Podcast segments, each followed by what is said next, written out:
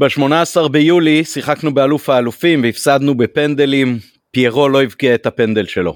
ב-20 ביולי שיחקנו מול אולימפיאקוס בבית, ברגע האחרון שוויון של חזיזה, פיירו שוב לא כבש. מאז עברו רק ארבעה חודשים, מחר 20 בנובמבר, ואנחנו כאילו עברנו כבר שנתיים בתוך העונה הזאת.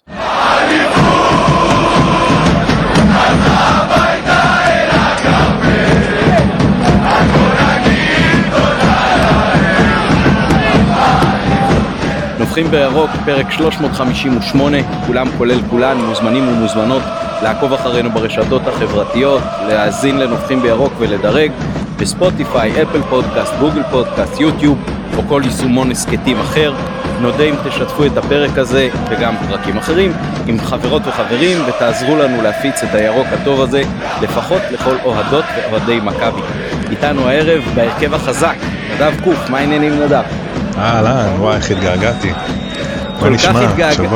כל כך התגעגעתי שזה ששיחקנו לפני פחות משבעה ימים נגד הפועל תל אביב וזה כבר כל כך חסר לי. וואו. כן, למרות שאני גם אמרתי התגעגעתי לפוד, להקלטות. כן, אנחנו גם התגעגענו אליך. הייתי אמור להקליט מקודם, אבל הייתי חולה. כן, אז uh, שמחים שהחלמת. מתן גילאור, מה העניינים? בסדר גמור, אני לא כזה מתגעגע, אבל מתי כבר יוצאת מכירה למשחקי הדירוג בגביע הטוטו? כן, בדיוק. אה, שלום סיונוב נותן לנו את התמיכה הטכנית מאחורי הקלעים. אנחנו עם פרק פרי סטייל, אנחנו נסכם את אירופה, נסכם את הסיבוב הראשון ואת כל מה שהיה ביניהם ולפניהם וקצת אחריהם. אה, אבל נתחיל עם אה, נביחות או עם סיכום קצר, אז קודם כל נביחה של נדב שנעדר מזה זמן. כן, משהו בקטנה כזה, מחר, אתם יודעים, יש פגרה, מחר מתחיל מונדיאל. ולא יודע, אני משתף את התחושה האישית שלי שלא יודע, לא מרגיש אה, איזושהי תחושה מונדיאלית כזאת בבטן שמשהו הולך לקרות מחר, אולי זה כי, אולי זה כי זה בחורף, אולי זה כי זה בקטר, לא יודע, לא, לא מוצא את הסיבה המדויקת, אבל אה, אולי זה בגלל overdose אה, של כדורגל, כאילו עם מכבי וזה, ו... אבל לא מרגיש לי מונדיאל מחר כאילו שהולך משהו שהוא אתם יודעים בדרך כלל שמגיע מונדיאל אז בקיץ ו- וזה אחרי כזה פגרה ואנחנו מחכים לכדורגל ויש התרגשות לא יודע אצלי סובייקטיבית אצלי אני כאילו קצת לא לגמרי ככה. אני שותף לתחושה שלך אני חושב שחלק מהעניין הוא העובדה שבדרך כלל אנחנו מסיימים עונה ואז יש לנו את קטע ההמתנה למונדיאל ואז המונדיאל בא. ופה אה, כמו שציינת אז העובדה שזה בחורף וזה בעצם שבוע אחרי ששיחקת בליגה אז אה, אין פה איזשהו בילדאפ מאוד אה, גדול אני מניח שגם יש עוד קצת עניינים צדדים אבל uh, כמובן הנושא של uh, קטר וזה שזה גם לא מדינת כדורגל גם גורר עיסוק בכל מה שקדם למונדיאל מבחינת הבחירה בקטר ובניית האיצטדיונים בקטר אבל לדעתי זה באמת בראש ובראשונה העובדה של הטיימינג ביחס לכדורגל של העונה. כן כן. אני גם אומר שמכבי כרגע ממלאת לנו את רוב צורכי הכדורגל כאילו ורוב הריגוש מכדורגל וכמו שאתה אומר אתה באמצע עונה זה לא רק הבילדאפ למונדיאל זה זה שכרגע יש לך עוד משהו פתוח לגבי מכבי ומעניין אותך או אותי לפחות אני מניח שגם אתכם כאילו בעיקר יש לנו משחקים אנחנו צריכים להמשיך לרוץ פה לאליפות וזה זה יושב זה כאילו אתה מחכה לזה וזה מעסיק לך את כל העניין הרגשי הרבה יותר מהמונדיאל למרות שאני מאמין שכברים יתפתחו ויגיעו שלבי הכרעה וזה אז אולי יותר ניכנס לזה אבל. Uh, זה, זה גם חלק מהעניין. כן נכון זה קצת כמו הפסקה בסרט מתח שאתה אומר מה אתם אה, דוחפים לי פה עכשיו באמצע את כל הפרסומות האלה. כן. מתן אה, רצית גם לסכם לנו ככה באיזושהי פסקה את החלק הראשון של העונה אז אה, לך על זה בסגנונך. כן תראה דיברנו על מטרות לפני העונה אני לא יודע מה יקרה בסוף העונה אבל כשאתה אומר מה שנקרא עד כאן וואו איזה עמידה בענק בכל דבר. מה, קודם כל להפיל לליגת האלופות. דבר שני, היה חשש, היה חשש כפול מליגת האלופות. אחד, שנתבזה במידה מסוימת, שנרדוף אחרי כאילו, אתה יודע, לא לסיים עם 0 אה, נקודות 0 שערים כזה או משהו בסגנון. אני חושב שהיינו מאוד רחוקים משם למרות התבוסות הלא כל כך נעימות במחזורים האחרונים שהיו גם אה, היה להם גם עניין אה, אה, אה, זאת אומרת הגורם להן לים לא מעט פיזי צריך לקחת גם בחשבון אז זה אחד, הצלחנו להפיל, הבאנו לא מעט נקודות דירוג, המון כסף, אה, חוויה לאוהדים אה, ועוד כל מה שסובב את אה, ליגת האלופות, וניצחון היסטורי, ניגע בזה אולי הכי גדול שהיה פה. והדבר השני זה שדיברנו כל הזמן, המחלוקת האם אנחנו בין הבית שמאי שאמרו מותר להיות עד פער של משחק מהמקום הראשון בגלל קמפיין ליגת אלופות לבין בית הלל שאמרו זה בסדר מותר עד שני משחקים להיות מהמקום הראשון. ועכשיו אנחנו משחק וקצת אנחנו שלוש וחצי נקודות מהמקום השני כשאנחנו המקום הראשון. באמת זה פתיחת עונה למרות כל העומס ולמרות הפציעות ולמרות זה פנומנלי. תחשוב שאתה אמורים לחזור בתקווה יותר טריים. ועם uh, חזיזה בטומינסיקה ולפי פרסומים גם סונגרן יכול להיות שזה ייקח אולי טיפה יותר זמן אז uh, מה שנקרא יש הרבה במה להיות גאים במה שהיה עד עכשיו והרבה למה לצפות וגם כמות דיברתי על זה כמות הפעמים בכלום עונה שהתפוצצנו ביציע לא שמחת בגול שמחת בגול זה קורה הרבה אבל מה שהתפוצצנו ביציע זה לא נתפס מבחינתי. אני כן, רוצה להתייחס בבקשה.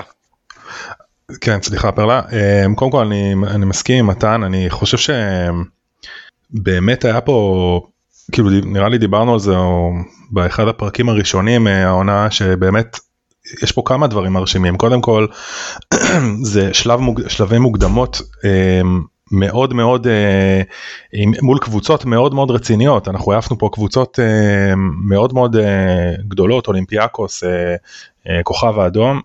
אה, העניין של, ה, אה, של, הצ, של הציפיות כאילו מה, מה חשבנו שיהיה גם אני גם אני די הופתעתי כאילו אני חשבתי שאנחנו בוא נגיד נגיע לפגרה אה, ב...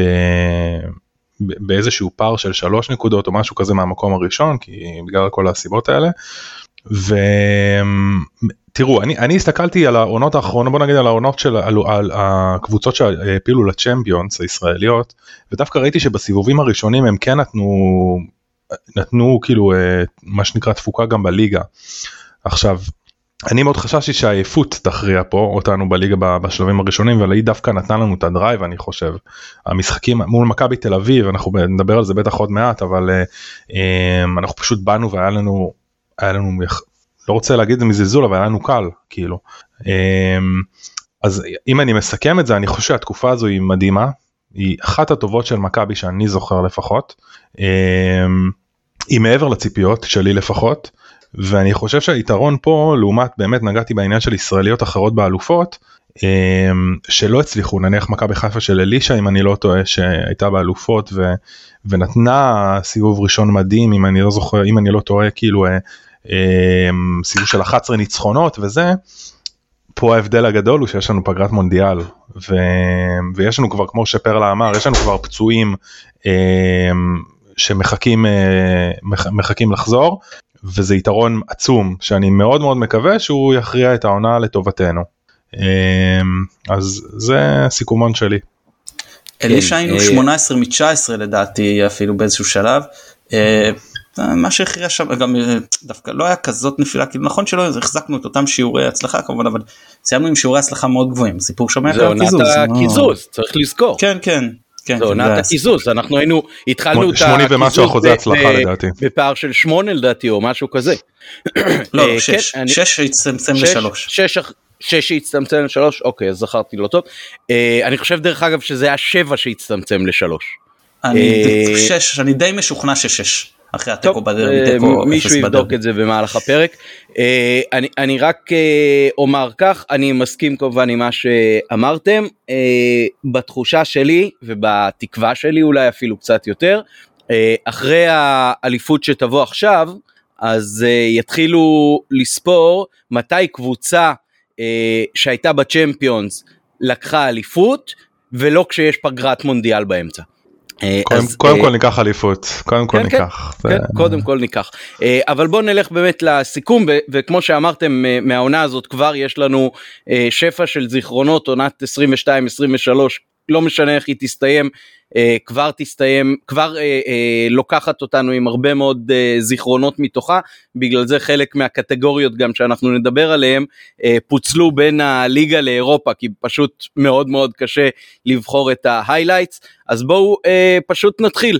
אה, רגע השיא של מכבי מבחינתכם בעונה הזאת, נדב בוא תתחיל אתה. תראה, רגע שיא אין ספק, זה הפלה לצ'מפיונס, אני חושב ש... אני זוכר שהקלטתי, כאילו השתתפתי בהקלטה של הפרק לפני כוכב האדום והייתה לי תחושה מאוד טובה, אני הרגשתי למרות שלא היה לי מושג באמת מה קורה, אבל כאילו כמובן בתוך הקבוצה, אבל זה היה נראה שבאמת, אה, האמת שאולי בכר או גיא צרפתי אני חושב התראיינו, גיא צרפתי התראיין לאחרונה אה, ודיבר על זה, אה, שבאמת ממש בסוף העונה הקודמת הם כיוונו להפלה לאלופות, כאילו זה, וזה, זה, זה הורגש. אני חושב שרגע השיא זה היה זה, זה הגיע לנו, אנחנו כמו שאמרתי עפנו קבוצות מאוד מאוד חזקות ובצדק היינו באותם משחקים יותר טובים.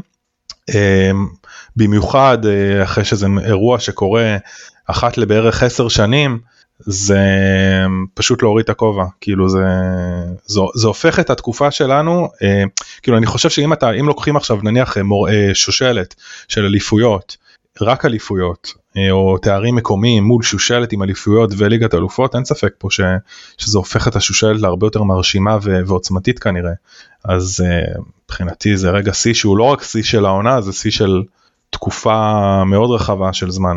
כן בהחלט uh, רגע שיא להתברך בו מתן מה רגע השיא שלך של העונה עד עכשיו. וואו, קשה קשה לי להגדיר רגע גם השאלה היא מה אתה מגדיר כרגע רגע זה, זה משחק רגע זה, זה שער רגע זה רגע הוא מאוד מאוד דבר שמאוד מאוד קשה לי אה, לתאר. תראה, בסדר, כאילו בשביל, אני... בשביל לגוון, בשביל לגוון אז בהמשך הקטגוריות יש גם את הרגע הנקודתי של העונה ולא רק את רגע השיא. אוקיי אז אז בסדר אז אה, אה, בוא, בוא נחריג רגע את הדרבי אני חושב שרגע השיא זה הניצחון על יובנטוס. כאילו זה גם ניצחון קודם כל בליגת אלופות משהו שקבוצה ישראלית לא עשתה מאז הפועל תל אביב אי שם בשנת 2010 אמ, זה גם, אתה יודע, ניצחון כנראה הכי גדול אולי של אה, קבוצה ישראלית, יכול להיות בהיסטוריה, אה, או לכל הפחות מאז המעבר לאירופה, אני לא יודע, היו פה קבוצות שזכו בגביע אסיה, אז בוא, בוא נחריג את זה, אבל בכל מקרה מאז ההעפלה לאירופה, אה, ושמע זה שם, זה חתיכת שם יובנטוס, הם באו כשהם צריכים את הניצחון, אי אפשר כבר לתרץ שזה מצ'סטר יונייטד שבאו עם חצי הרכב ויכלו להרשות לעצמם כי זה עדיין היה תלוי בהם שמים במקום הראשון והם כבר הבטיחו הפלה ופה פה פה פה. זה היה משחק אקוטי ליובנטוס וזה לא רק שניצח לא גנבנו ניצחון כאילו היינו יותר טובים וניצחנו וזה באמת היה אה, אה, משהו מבחינת מה שנקרא לסתכל שכלתנית זה היה זה היה. אה, הכי, הרגע הכי מרשים של החלק הזה. אני, יש לי עוד משהו שהוא יותר משהו קשור לכאילו תחושתי אישית כאילו, אבל זה אני אגע ברגע הנקודתי. בסדר גמור אני בקטע הזה עם uh, נדב אני חושב שאחרי uh, מעל עשור שמכבי לא שיחקה בצ'מפיונס אז uh, רגע העפלה לצ'מפיונס השער השני uh, שנכבש שם וברגע האחרון הביא אותנו uh, לליגת האלופות uh, היה פשוט uh, רגע מרשים שקשה להתעלם ממנו קשה להמעיט בחשיבותו uh, וזה גם היה כמו שנדב אמר. איזושהי חותמת לכך שהשושלת הזאת היא אה, לא רק אה, בזירה המקומית אלא גם בזירה האירופית. נכון שהיה לנו את האפשרות לנשור לליגה האירופית שזה גם מאוד מאוד יפה אבל אה, זה משהו שהופך את החלק הזה של העונה לחלק שלם. זאת אומרת אתה עשית את כל מה שבעצם מוטל עליך בטח ב... ממדים של הקבוצה שלנו היום וכמו שנדב ציין העובדה ששיחקנו נגד קבוצות כל כך חזקות במוקדמות הופכת את זה לעונה אירופית הרבה יותר מרשימה. כי אם היינו למשל מעפילים לבית אה, ליגת האלופות אה, תוך ניצחון על קבוצות שבוא נגיד זכינו בהם בהגרלה אז uh, זה דבר אחד, אבל להגיע לשלב בתים אחרי שהדחת גם את אולימפיאקוס, שלהזכיר, זו קבוצה שבפעם הקודמת שפגשת זה היה בשלב הבתים של uh, ליגת האלופות, uh, ואחרי ניצחון uh, ותיקו על uh, הכוכב האדום, בטח כשהמשחק השני הוא משחק בחוץ באחד האיצטדיונים הכי קשים באירופה, אז uh, הופך את זה לרגע השיא של העונה עד עכשיו. אה, ומרגע השיא בוא נלך לרגע השפל אז אה, פה תתחיל אתה מתן מה רגע השפל שלך בחצי עונה הזאת. לא היה ממש אני לא חושב שהיה בשום שלב רגע שאמרתי רגע שפל כאילו אתה יודע מה אולי הפצ... הפציעות אולי שהם אה, פציעה אולי של סונגרן ש... שהייתה נראית ממש לא טוב או של חזיזה אבל אם אני מסתכל כאילו ספורטיבית אני מאוד מאוד מאוד אה, אה, כעסתי והתאכזבתי באדום שקיבל אה, ינון אליהו. זה עוד היה לפני שהיינו בפיגור זה המצב שלכאורה עוד יכולנו לנצח את המשחק זה אכזב אותי שחקן מתנהג בכזאת אה, חוסר אחריות אבל בגדול לא הרגשתי בשום שלב שיש פה איזשהו שפל מבחינת הקבוצה. אוקיי okay, אז אני אה, אקח את זה לפני נדב ואני אומר שכן המשחק הזה מול אה, ריינה בנוף הגליל לדעתי זה המשחק שגם אה, סונגרן נפצע בו תקנו אותי אם אני טועה וגם אה, עוד לפני ש...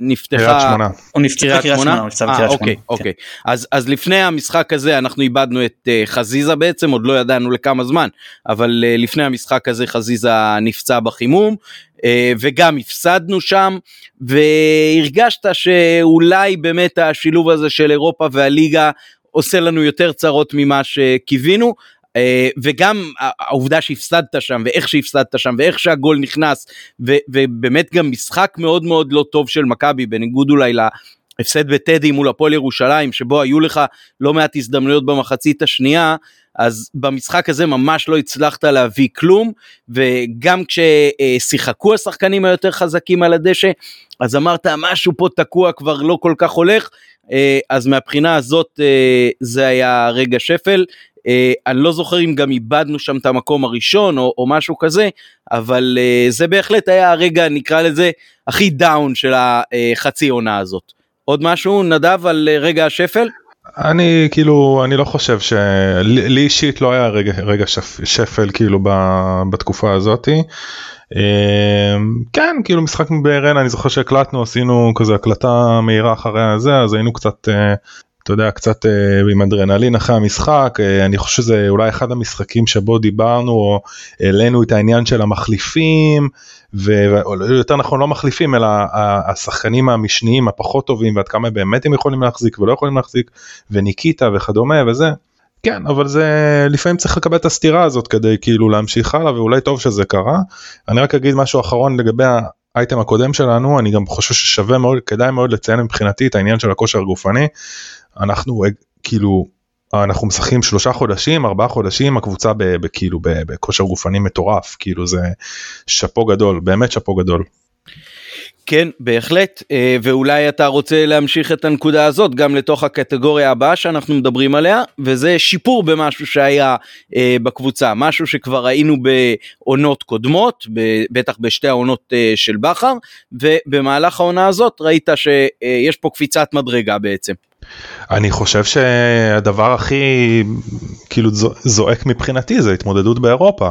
אנחנו בעונה שעברה עשינו קמפיין אה, נחמד בקונפרנס ליג עם קבוצות שהן קבוצות מאוד חזקות אה, אבל אה, היה לנו שכר לימוד ואני חושב שלמדנו אותו כאילו זה לא שחווינו את קונפרנס ליג וקבוצות חזקות והמשכנו הלאה היה פה למידה כאילו בכר אה, והצוות שלו למדו קבוצות למדו איך צריך להתנהל איך צריך לעמוד אה, גם היה פה סקאוטינג ורכש בהתאם. ו... ואני חושב שזה משהו שהוא מאוד מאוד ראוי לציון זה מראה על התפתחות של קבוצה. שוב אני אומר זה לא עכשיו שהמועדון מסתכל רק על הרמה המקומית ואנחנו רק אה, אליפויות יש פה רצון באמת שמו מטרה לקח, להגיע לליגת אלופות אני מודה שאני לא לגמרי האמנתי כאילו זה מאוד מאוד עם כל הדירוגים וזה והשלבים שהיה צריך לעבור וכן אני חושב שאם יש משהו שהשתפרנו בו זה זה זה ההתמודדות בזירה האירופית ואני מקווה שזה ימשיך. יפה מתן מה מבחינתך השתפר במכבי באופן המשמעותי ביותר בארבעה חודשים האלה אולי קצת במה שקדם מבחינת הכנת הקבוצה לעונה. קודם כל עמדות המגינים זה נראה לי שיפור uh, קריטי גם בחלוץ אבל באמת אתה יודע היינו פה בטלאי על טלאי כזה שבצד אחד משחק uh, רודריגז שהוא בכלל קשר ובצד השני אלפונס שהוא המחליף של רז מאיר כאילו בוא זה היה משהו לא סביר ו, ופתאום יש לך שניים שהם מהשחקנים הטובים בקבוצה וכל הס, הסיפור של הגמישות בין מערכים נכון שברק היה בזה טוב אבל ראינו את זה השנה פה יש שיפור משמעותי. ברק מבחינתו אתה יודע נכון שיש לפעמים מגוונים ולכן לפעמים מפתיעים אבל בגדול הוא שחק הוא מאמן של 4-3-3 ופתאום ראית שאתה בליגה משחק לרוב את 4-3-3 ויודע לבוא לאירופה ולשחק את ה... יש יקראו את זה 3-5 2 5 3 לא משנה. ממש לשנות שכששני הבלמים הצדדיים בחלק מהמשחקים כל הם היו קשירים לפחות זה גולדברג וסונגרן שהכוח של שניהם הוא שהם גם יודעים לשחק מגנים שהם מגנים בעצם בהתפתחות שלהם ואז אתה מגלה הרבה גמישות של כל פעם מישהו עוזב את העמדה חוזרים לקו 4 בקלות כאילו בין אם זה קורנוש שעולה גבוה בין אם זה חזיזה שעולה גבוה וראית כמה הצגות עם הרכב כזה שבאמת היו שחקנים שהתאימו למערך ואני באמת מאוד התרשמתי מהיכולת לעשות המעברים האלה בצורה מאוד מאוד חלקה. כן, אני גם חשבתי על uh, עניין הגמישות כמשהו שמאוד מאוד uh, השתפר השנה, מעבר לסגל השחקנים עצמו כמובן, זה העובדה שעוברים בין מערכים, uh, עושים לדעתי אם אני זוכר נכון, יותר שימוש אה, מושכל בחלוקת דקות. אה, העובדה שבחלק מהמשחקים שיחקת מחצית עם אה, הרכב שהוא בסך הכל אה, חצי משני ואחר כך אה, בחצי השני או בשלושים דקות האחרונות אתה נותן את הפוש ומעלה מהספסל שחקנים כמו פיירו, אצילי, שרי. אה, משהו שמאוד היה משמעותי השנה בטח כשלקחנו בחשבון גם את הפציעות שהיו אז זה משהו שלדעתי מכבי עשתה השנה הרבה יותר טוב אה, מאשר אה, בשנים קודמות עם דגש על השנה שעברה ששיחקנו בקונפרנס ודרך אגב תוך כדי שדיברתם על קונפרנס אז חשבתי על זה שבקונפרנס סיימנו בעצם עם ארבע נקודות ועכשיו אה, כשעשינו קפיצת מדרגה מאוד משמעותית בין הקונפרנס לליגת האלופות אז סיימנו עם אה, שלוש אז אה, זה בפירוש שדרוג משמעותי של היכולות של מכבי בזירה האירופית.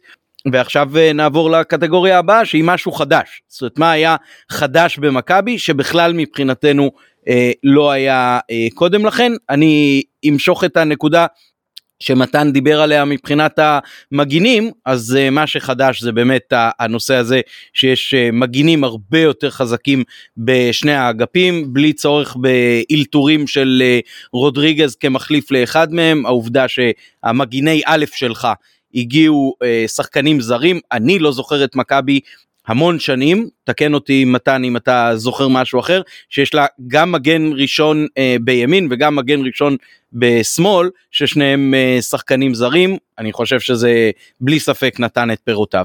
מתן, תענה ותמשיך את הנקודה. אני חושב שאולי אם נחריג את הצמד אהרוני מרילי, הצמד המגנים היחיד שאני חושב מאז שאני רואה כדורגל שבאמת נותן פייט לזה, אפשר לדבר על דסה וסבורית. חוץ מהם אני לא חושב שהיה פה צמד מגנים בליגה ברמה של, אה, של אה, אה, פייר קורנו ודניאל סונגרן. באמת מאוד מרשים שניהם, אני מודה שאני תופס קצת יותר מסונגרן, באמת הוא שחקן שמאוד מאוד הרשים אותי. קודם כל, זה נכון שהוא לא עילוי התקפי, אבל יש לו יכולות התקפיות, זה לא, אי אפשר לבטל אותו, הוא לא נגר, בסדר? כן אחרי, השער בבלגרד למי ששכח. כן בסדר, דווקא מכאלה דברים אני לא מתלהב, כאילו זה נחמד, זה שהוא, אתה יודע, קגלמאכר נתן לך את השער ההוא וזה, זה לא הופך אותו, אתה יודע, בנתניה, כן? אבל אז קודם כל ממנו הוא מאוזן להפליא, הוא גם, הוא יודע לשחק גם בלם, כושר גופני מדהים, יכולות התקפיות, אומר, זה, אין מגן שלא עוברים אותו, כן? אין מגן שלא עושה טעויות, אבל בגדול הרגשת שלפחות עד הפציעה, כן, חוץ מאמבפה, לא הרגשת שיש לו רגשי נחיתות או כאילו, כאילו בעיה להתמודד עם אף שחקן. באמת היה, היה אה, פנטסטי, גם בחיפוי, עם סגירה אלכסונית, הכל, כאילו כל, כל מה שאתה צריך ממגן אה, יש לו. אה, קורנו הוא, הוא, הוא אחלה הגנתית, יש לו מקום לשיפור, היו לנו מגינים שמאליים טובים יותר הגנתית ממנו, אבל שמע היכולת שלו להיות חלק מבניית המשחק, היכולת שלו לקבל כדור בשמאל ושמע אתה ראית את מרילי לא אני אומרים שמרילי היה בונה לנו את ההתקפות משמאל. אני זוכר את uh, מסיללה עושה את זה אני זוכר את הוואטחה עושה את זה ועכשיו יש לנו את uh, קורנושה עושה את זה. היכולת שלך לבודד שחקן הגנה על הנייר כפקטור התקפי זה משהו שמגוון לך את המשחק ומקשה מאוד להתמודד איתך. כי אם ניקח לדוגמה את חזיזה זה שחקן שאתה לא יכול להשאיר אותו באחד על אחד תסכימו איתי שחקן עם דריבל מצוין. וכשאתה מצרף אליו את קורנו וכשהוא נכנס לאמצע והוא מושך איתו שחקנים יתרון מספרי כן. לגמרי זה יוצר לך מצב שאתה צריך כדי, כן. כדי להתמודד עם האגף הזה להביא הרבה מאוד uh, תשומות לשם.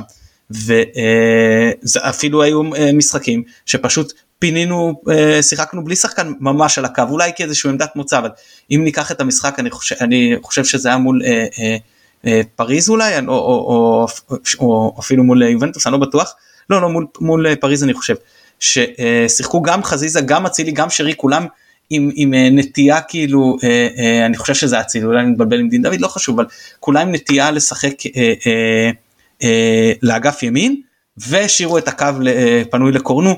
שמע זה, זה באמת אה, אה, שחקן שמאוד אה, מאוד מרשים התקפית זה אה, שוב זה לא רק היכולת שלו להרים מהאגף זה היכולת שלו להיכנס לאמצע להיות חלק מבניית ההתקפות. זהו אני מאוד אה, נהנה לראות אותו משחק ואני אה, המשחק הראשון שבן בעצם מישהו בן דוד שלי שיושב לידי הוא לא היה באלוף אלופים ואז הוא בא ואמרתי לו תראה את המגן אז שים אליו עין אז הוא אומר לי מה תחילת העונה כבר אתה אומר לי להסתכל על מישהו והספיקה מחצית אחת נגד אולימפיאקוס כאילו להגיד לי שמע באמת כאילו זה משהו אה, חריג למגן לשחק ככה. נדב מה היה חדש כן. במכבי ו... זהו. אני קודם כל רוצה להתייחס למה שאמרתם כי זה מאוד מעניין קודם כל לגבי קורנו אני חושב שמה שגם הייתי מוסיף זה שיש לו. אה, יש לו משמעת טקטית הוא, הוא לא מפקיר את ה... ראיתי אולי פעמים בודדות שהוא שהוא במרכאות הפקיר את האגף שלו זאת אומרת הוא למרות זה שהוא מאוד מאוד התקפי והוא מייצר יתרון מספרים חזיזה באגף אה, הוא סוגר הוא סוגר הוא לא משאיר את הקו שלו פנוי. אה, זה דבר אחד ודבר שני לגבי אה, סונדגרן הוא גם מנהיג הוא זה שחקן שאכפת לו ואני תמיד אמרתי גם בתחילת העונה שזה שחקן ש... אני בקלות רואה אותו איך הוא נשאר פה כמה עונות ו, ונהיה פה אחד הזרים שהטביעו חותם אה, להרבה זמן. אגב עוד משהו בקטנה מתן לא יודע פרלה אולי חרזי קייסי יכולים לתת פייט ל... לדעתי הם שיחקו ביחד בתקופ, בתקופה מסוימת כמגנים אה, זה. אבל כן אבל ז'אנו ז'אנו היה שם רוב הזמן כמגן נכון, ימני. נכון. ולא חרזי, כן, אבל... חרזי לפרקים אבל יותר היה ז'אנו ואני חושב ש... נכון.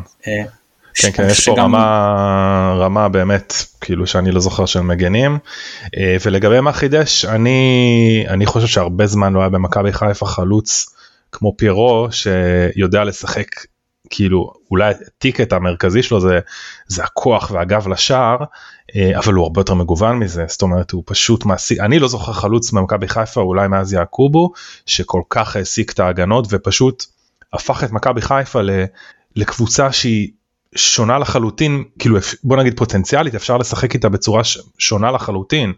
זה כאילו באמת כאילו פרגון גדול פה גם לסקאוטינג וזהו זה, זה בעיניי מה שהדבר העיקרי שאני רואה חדש במכבי חיפה לעומת אה, לא רק שנים קודמות אלא הרבה אחורה.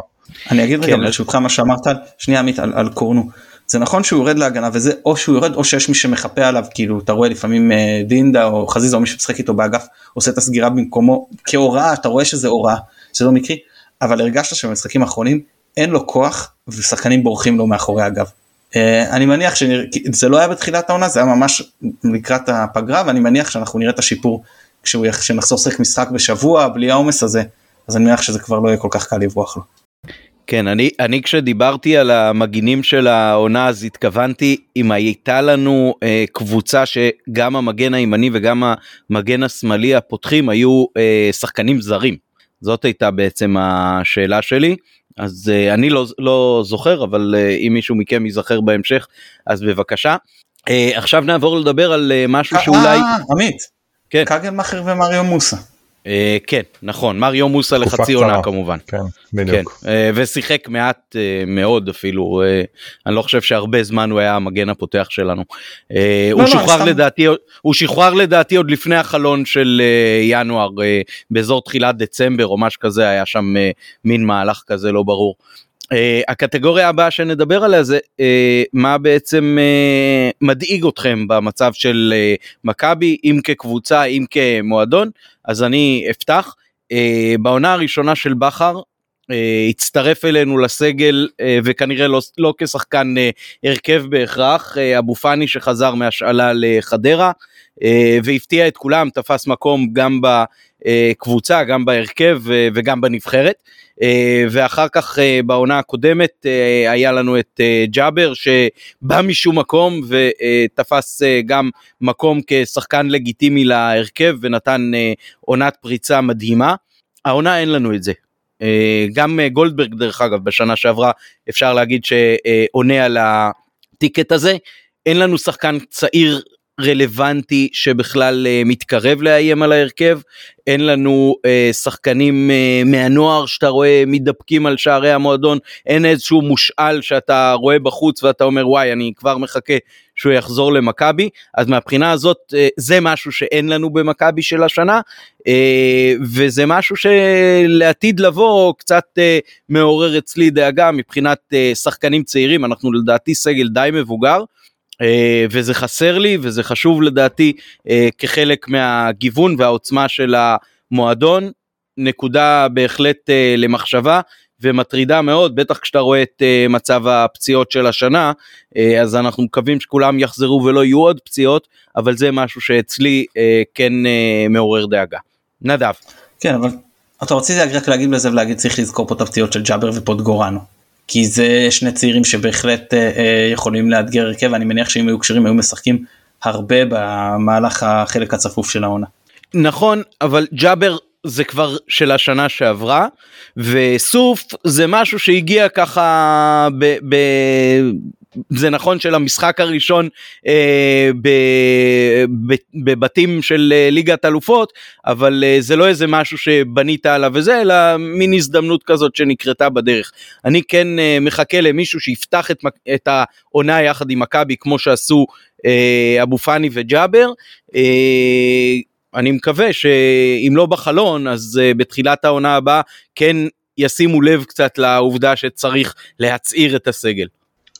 תראו אמ, אני כאילו קודם כל עמית אני מצטרף אליך למה שאמרת לגבי העתודה. אמ, אני לא יודע מה קורה במחלקת הנוער אבל אה, כאילו אני מאוד הייתי רוצה ש... שיהיה לנו איזשהו מישהו שנגיד וואו כאילו יש איזשהו בחור שמתדפק על הדלת ויהיה מסקרן לראות אותו בעונה הבאה ולמרות אה, ששוב העונה זה כנראה היה אמור להיות סוף פודוגרנו. אמ, אותי מדאיג משהו יותר ברמה הרבה יותר כוללנית וזה אמ, תראו הרי זה ברור שבכר לא יישאר פה עכשיו 10 שנים ו... אה, ולא לעולם חוסן אנחנו לא ניקח עכשיו אליפויות 7 אה, שנים הלוואי וכן אבל אה, כנראה שזה לא יקרה. ואני חייב להגיד שאני לא רואה איזשהו מאמן ישראלי אחר שיכול כאילו להגיע לרמה של ברק בכר. אמ, וזה זה, אני לא יודע אם זה מדאיג אבל זה צריך כאילו זה, זה נושא שצריך uh, כאילו כאילו לחשוב עליו uh, um, והעונה זו עונת שיא לברק בכר. אחרי העונה הזאת אני מאוד מקווה שניקח גם אליפות אבל בכר די השיג את כל מה שהוא כל מה שהוא יכל במכבי חיפה. Um, הלוואי והוא יישאר אבל יכול להיות גם סביר מאוד שלא. וזה משהו ש, שכן שאני חושב עליו שיוצא לחשוב עליו כאילו לעונות הבאות מי כאילו איזה מאמן אה, אפשר להביא יש פה את אלברמן אלברן עם, עם קשרים בחול ואולי מאמן זר לא יודע זה משהו שכאילו כן אה, לא מדיר שינה מעיניי אבל אני כן אה, חושב עליו. מתן מה הדבר שמדאיג אותך היום ביחס למכבי ואם אין לך והתייחסת אז אתה יכול כבר לעבור לקטגוריה הבאה לא, שזה המ... בבקשה. קודם כל רציתי להגיד על מה שנדב אמר שאולי נצליח לשכנע את בכר להיות הגיי רו של אה, מכבי זה, זה יכול להיות uh, מוצלח למרות שאני באמת לא מאמין. לא, uh, לא, גיי, לא גיי לדעתי אלא גי. גירו אוקיי אז סליחה uh, לא, לא קלטתי כשהייתי בצרפת. Not that there is anything wrong with it. כן בדיוק. אני, אני לא אחזור על מה שאמרתי ואני מסכים בגדול אני לא אחזור על זה. אותי מדאיג האמצע של הקבוצה כי זה יש לנו שם שחקנים מצוינים שלושה שחקנים מעולים אבל זה קצת דליל ואני מרגיש ששלושתם אם הייתי צריך להגיד עכשיו שלושה שחקנים שהם יהיו הפוטנציאל הכי גדול לעזוב זה שלושת השחקנים האלה. ואני קצת אני מסתכל ואני אומר מאיפה אתה מביא להם uh, עכשיו uh, מחליפים? עכשיו נגיד אני, אני מזכיר ששלושתם ישראלים. אתה לא מבזבז פה מקום של זר אפילו. לא ישראלי לא משנה משחקים על תקן ישראלי. ואני uh, מסתכל גם בליגה ואני אומר את מי אני מביא? את מי? כאילו נגיד השחקנים שדיברו להביא אם זה עדן קרצב אם זה גולי נאור אם זה אה, חמודי כנען אחלה שחקנים כל הרעיון בהם היה להיות הקשר הרביעי אתה מביא אותם עכשיו כאילו אני אומר בתור שחקן של הראשון או השני בקישור זה הרמה של השחקנים שיש לנו עכשיו אני לא חושב. קיצור אני מודה שזה קצת אה, מדאיג אותי איך אנחנו הולכים להתמודד עם אה, אובדן פוטנציאלי של אה, שניים או שלושה מהחבר'ה האלה. כן זה בהחלט מדאיג ועכשיו מהדאגות אתה יכול לעבור למהלך הכי חשוב של מכבי מבחינתך שלא על הדשא. טוב, אני, שמע על פניו הייתי רוצה להגיד ערך אבל הפלה לליגת האלופות כאילו זה המשמעות הכלכלית היא קודם כל היא, היא, היא שנ... הכל בסופו של דבר מת, מתכנס לעניין הכלכלי פה שהוא המון שנים קדימה.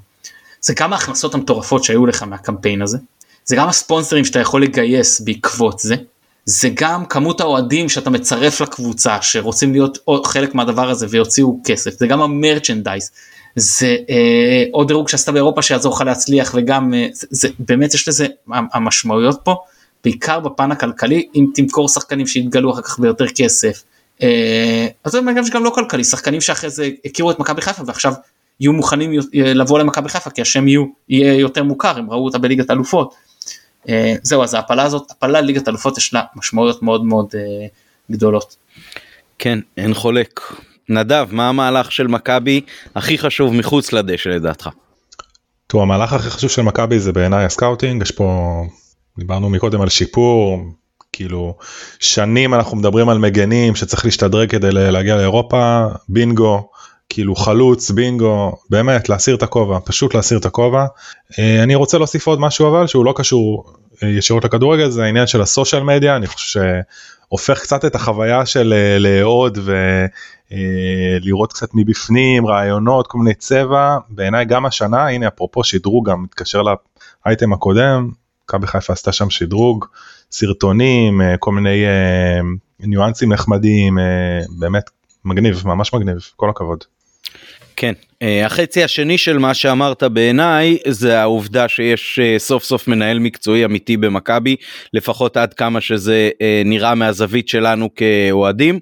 אה, העובדה שזה מישהו שצמח אה, בתוך המועדון בעצם בשלהי הקריירה שלו, עונה ראשונה היה עוזר של בלבול, עונה שנייה היה אה, אה, יחד עם אה, בכר בכוורת וסוג של אה, מנהל טכני כזה, ועכשיו אה, ממש, אה, ואחראי על הסקאוטינג, ועכשיו ממש יש לו את הטייטל של אה, מנג'ר אה, במלוא מובן המילה, עד כמה שזה נראה מהזווית שלנו, שוב, כי אנחנו באמת לא יודעים אה, מי מקבל את ההחלטות ועל סמך מה, מי מקבל תקציב ובונה לפיו, או מי מביא שחקן ואז מחליטים אם התקציב מתאים או לא.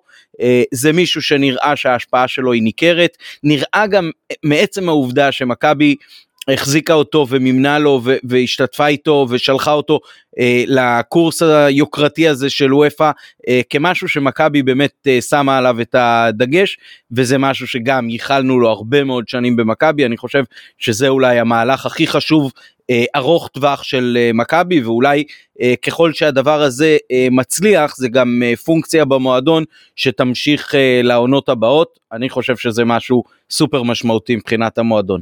מתן.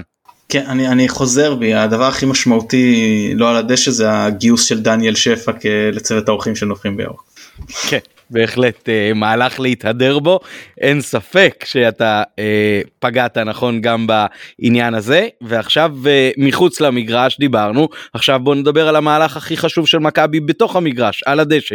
אה, נדב, בוא תתחיל אתה. אה, אנחנו מדברים על, גם על, על הליגה וגם על אירופה, נכון?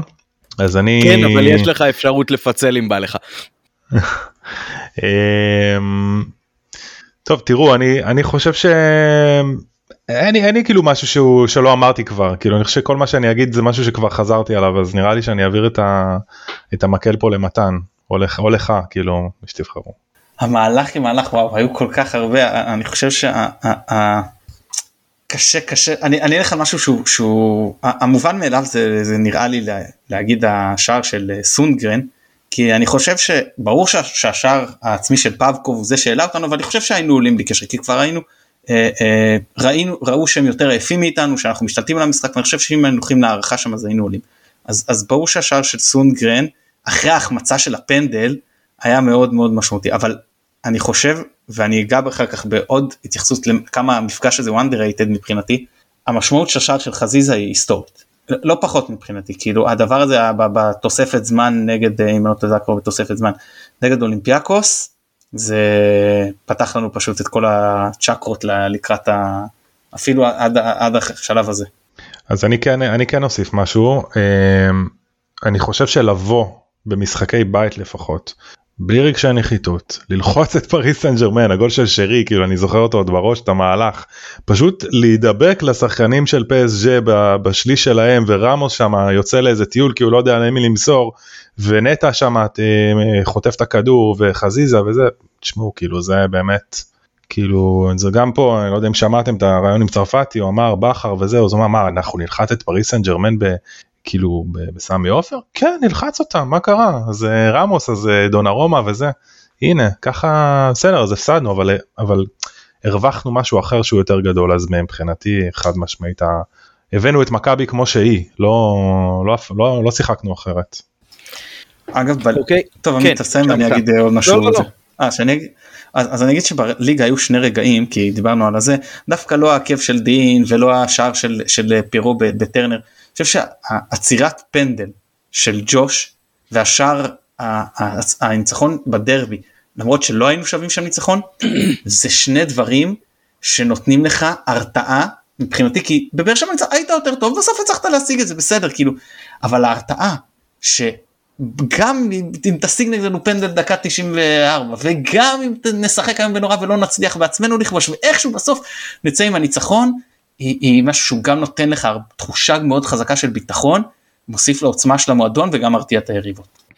יפה מאוד אה, כמו שאמרנו בפתיח אז uh, לכל קטגוריה אפשר למצוא באמת uh, אין ספור רגעים אז אני בקטגוריה הזאת בחרתי את ההצבה של חזיזה כמגן ימין במשחק בקריצקקיס אה, מול אולימפיאקוס.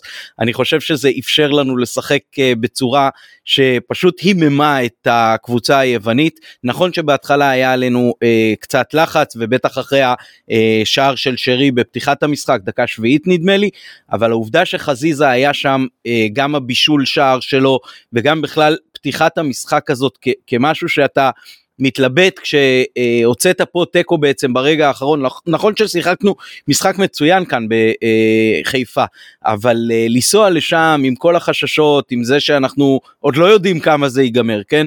אה, והם קבוצה שבפירוש עדיפה עלינו. העובדה שחזיזה שיחק שם אה, מגן ימין והמערך היה ככה קצת משוגע כזה ויכולנו לעלות גם עם הרכב שקצת לוחץ וגם עם הרכב שסופג את הלחץ בדקות החזקות שלהם זה משהו שפתח לנו מאוד מאוד את הצ'קרות לא סתם זה גם נגמר בהכרעה כל כך קיצונית uh, מולם אני חושב שזה היה מהלך שהיה פשוט uh, פנטסטי. הראה גם באופן שבו ניצחת את המשחק איזה עוצמות יש בקבוצה הזאת מה אפשר לעשות עם הסגל הזה שכשכולם כשירים בו אז הוא גם אה, הרבה יותר מגוון ממה שהיה בשלבים אה, מאוחרים יותר של פתיחת העונה. אז אה, אני בוחר את המהלך הזה של חזיזה כמגן ימין במשחק ביוון כמהלך החצי עונה שלי. ונעבור לקטגוריה הבאה אוהדים מה יש לכם להגיד על האוהדים של מכבי בארבעה חודשים כל פעם שאני אומר לעצמי שזה רק ארבעה חודשים אני אני די בהלם אז uh, מעבר לזה שמכבי כבר רגילה לשחק סולד אאוט בחיפה מה עוד אפשר להגיד מתן. נו מה אפשר להגיד על הקהל שמפוצץ אצטדיונים אה, אה, נותן הצגות באמת כאילו חבל על הזמן גם מבחינת העידוד והתפאורה שזה. בוא נגיד זה ככה, התפאורה זה לארגונים קודם כל מגיע. העידוד זה ראשית לארגונים אבל גם לכל הקהל והכמויות זה כמובן לכל הקהל בכללותו. שאתה מביא כאלה כמויות פריז כאילו לא ששת אלפים ומשהו אוהדים אני זוכר אה, נכון אה, כמובן כל משחקי הבית סולד אאוט כל משחקי החוץ סולד אאוט אה, חוץ מטדים שהיה פעמיים פעם אחת חרם ופעם אחת מחאה שקצת אה, אה, כאילו מהבחינה הזו אני לא, לא, לא מוצדק בזה לא נכנס לזה פשוט. אה, זהו נו מה, מה, מה אפשר להגיד. כל משחק בחוץ הופך לך לביתי וכל משחק בבית הופך לך למבצר כאילו מקום ראשון בליגה בהפרש, אתה יודע מה? זה סטנדרטי שנהיה מקום ראשון בליגה במשחק, באוהדי הבית ואוהדי חוץ, אם עשינו את זה ממקום חמישי אז בטח שנעשה את זה ממקום ראשון. כן לגמרי. אני חושב שכמו שבכר התראיין ואמר אה, שלפני המשחק מול אה, פריז בבית אז הוא קיבל אה, פי עשר אה, פניות לכרטיסים אז אני יכול להגיד שבשנה שעברה עוד הצלחתי פה ושם אה, לגרד כרטיסים אה, עבור חברים שהתעניינו. השנה זה פשוט משימה בלתי אפשרית זה הפך לבאמת מטורף וגם כמות האנשים שמבקשים ממך שביומיום לא קשורים בכלל לא למכבי ולא לכדורגל היא, היא מדהימה זה רק מעיד עד כמה הנושא הזה הפך להרבה יותר מכדורגל. תראו אתם בטוח ראיתם את הקלטת אליפות של 93-94 ובמשחק האחרון אחרי מכבי פתח תקווה ביצענו רמת גן אז שאלו את איתן אהרוני מה מה ההישג הכי גדול של מכבי חיפה העונה. אז הוא אמר להם ההישג הכי גדול של מכבי חיפה העונה זה שהצלחנו לגייס עוד המון המון אה, אוהדים חדשים אה, אה, לקהל של מכבי חיפה. ואני חושב שגם העונה עם זה כל זה שאנחנו עדיין נראה לי כאילו הקהל הכי גדול במדינה עדיין הצלחנו להביא עוד עוד דור של אוהדים, עוד ילדים, עוד צ'מפיונס ליג, וזה הישג באמת עצום. אני כמובן מצטרף לכל מה שמתן אמר עם, ה, עם התצוגות ועם הכמויות, זה, זה כאילו פשוט מדהים. אבל אמ, אני כאילו באמת הייתי רוצה שזה יהיה תרבות עכשיו, שזה, שוב אני אומר, אנחנו לא נצליח לעד, אבל אם עכשיו אנחנו בגלל התקופה הזאת אנחנו נצליח להביא למלא את סמי עופר על אמת כל משחק כמו הקבוצות הגדולות באירופה סולד אאוט כל משחק כל משחק לא משנה באיזה מקום נהיה זה כאילו דבר שלא חושב שכאילו היה פה ולא אולי גם לא יהיה פה. כן למי, למי שרוצה דרך רגע שנייה. למי, למי שרוצה אה, לדעת איך זה נראה מבחוץ שינסה אה, באתרים של מכירת כרטיסים בחול לראות מה ההבדל בין אה, לנסות לקנות כרטיס לאנפילד לכל איצטדיון אחר אה, באנגליה בוא נגיד או, או ברוב האיצטדיונים בכלל באירופה. זה זה פשוט מטורף. בתור מי שמנסה את זה קצת לאחרונה זה לא ייאמן המחירים פשוט אה, כפולים ומשולשים מאשר אה, כל איצטדיון אחר ולא רק בגלל שהוא אה, רק עם אה, 50 וכמה אלף מקומות ישיבה גם באיצטדיונים דומים מבחינת מימדים. זה לא דומה לשום דבר אחר אני מרגיש היום לגבי האיצטדיון הביתי שלנו שזה מאוד מאוד אה, דומה לזה. אני רוצה רק לדייק את נדב המשחק נגד מכבי פתח תקווה לא היה האחרון אלא המשחק שבו הבטחנו את האליפות. נכון האחרון היה אשדוד הוא אולי בבית לא כן כן. היה אחרי זה אשדוד בית ואז הפועל כפר סבא חוץ. נכון, הפועל כפר סבא נכון, חוץ זה לא המשחק האחרון ניצחון 4-1. נכון. כן.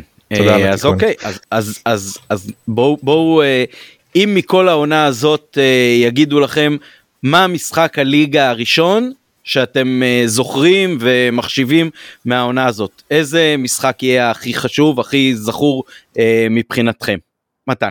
הדרבי אבל באמת לא רק בגלל שזה הדרבי אלא כי באנו בלי כוחות בלי כלום באמת אה, מיכל מרוקן לחלוטין לא לא שיחקנו כדורגל והצלחנו להוציא את הניצחון.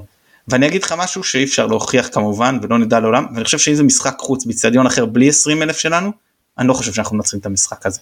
כאילו למרות שלא אנחנו בכלל הבקענו את הגול ולא זה זה שהצלחנו לעמוד ולא לקבל שער במשחק שאנחנו לא מצליחים פיזית לתפקד זה האנרגיות של, של מה שהקהל הביא למשחק אמרתי שנגד הפועל תל אביב הקבוצה היא זאתי שהרימה את הקהל בדרבי הקהל הרים את הקבוצה. כן אם זה לא היה מתן נותן את התשובה הזאת אז לא הייתי מאמין לו אבל מכיוון שזה מתן אז אני מאמין לו שכשנקליט את פרק 3000 ומשהו ואני אשאל אותו מה אתה זוכר מהחצי הראשון של העונה של 22 אה, 23 הוא יגיד בטח את הדרבי שהיה שער עצמי וכולי וכולי. Uh, טוב אז גם השארת לנו את שני המשחקים אולי הזכורים יותר uh, בעינינו אז בוא uh, נדב קח אתה את uh, מה שאתה חושב שיהיה המשחק הזכור של העונה. או של החצי עונה, כן? אה, כן, לא, זה, זה נורא, אני, תראו, אני רשמתי לעצמי שלושה, אני חזיר, כן? אבל uh, אם אני בוחר מתוך שלושתם, אז אני חושב ש... אני, אני רשמתי את uh, קריית שמונה, מכבי תל אביב והפועל באר שבע, אבל אני, לכם יש את הדרבי שהוא בדמכם, אני כאילו, אני לא חיפה או משהו כזה, אני, מכבי תל אביב זה אצלי הזה, uh, ואני חושב ש... שזה המשחק המשמעותי ביותר. Uh, יש פה כאילו בעיניי יש פה כמה סיבות. קודם כל אה, אה, ניצחנו. עכשיו ניצחנו בדומיננטיות די מוחלטת. ניצחנו בדומיננטיות די מוחלטת את היריבה אולי העיקרית שלנו לאליפות וניצחנו אותם בדומיננטיות די מוחלטת את היריבה העיקרית שלנו לאליפות בסטייל עם הגול של דינדה בעקב. ו... אה, ואני חושב שמעבר לזה גם המשכנו את המגמה הזו של ה... לא להתרפס מולם. אה, ולהפך אנחנו כבר יש קצת עירה מאיתנו וזה משהו שאני חושב שכן אנחנו קנינו להמשך העונה. אני אני מקווה מאוד כאילו כי וגם בנינו להמשך הליגה. זאת אומרת אנחנו באנו ופשוט כאילו הראינו מי הקבוצה הכי טובה בארץ. זה מבחינתי כאילו זה המשחק יש סיבות שלי גם למשחקים אחרים אבל פרלה אני משאיר לך. כן אני אומר אה, בהמשך למה שאתה אומר אני חושב שזה ערך מוסף של ליגת האלופות שממעיטים לדבר עליו. אה, מתן הזכיר קודם את החצי עונה הראשונה של אה, מכבי בתקופה של אה, אלישע בעונה של הצ'מפיונס אני יכול אפילו יותר מזה להזכיר את החצי אה, עונה הראשון של אה, מכבי אחרי ההדחה מול רוזנבורג שפתחנו עם ניצחונות על גבי ניצחונות נדמה לי עשרה משלושה עשר משחקים ראשונים או, או משהו כזה אולי קצת יותר אפילו.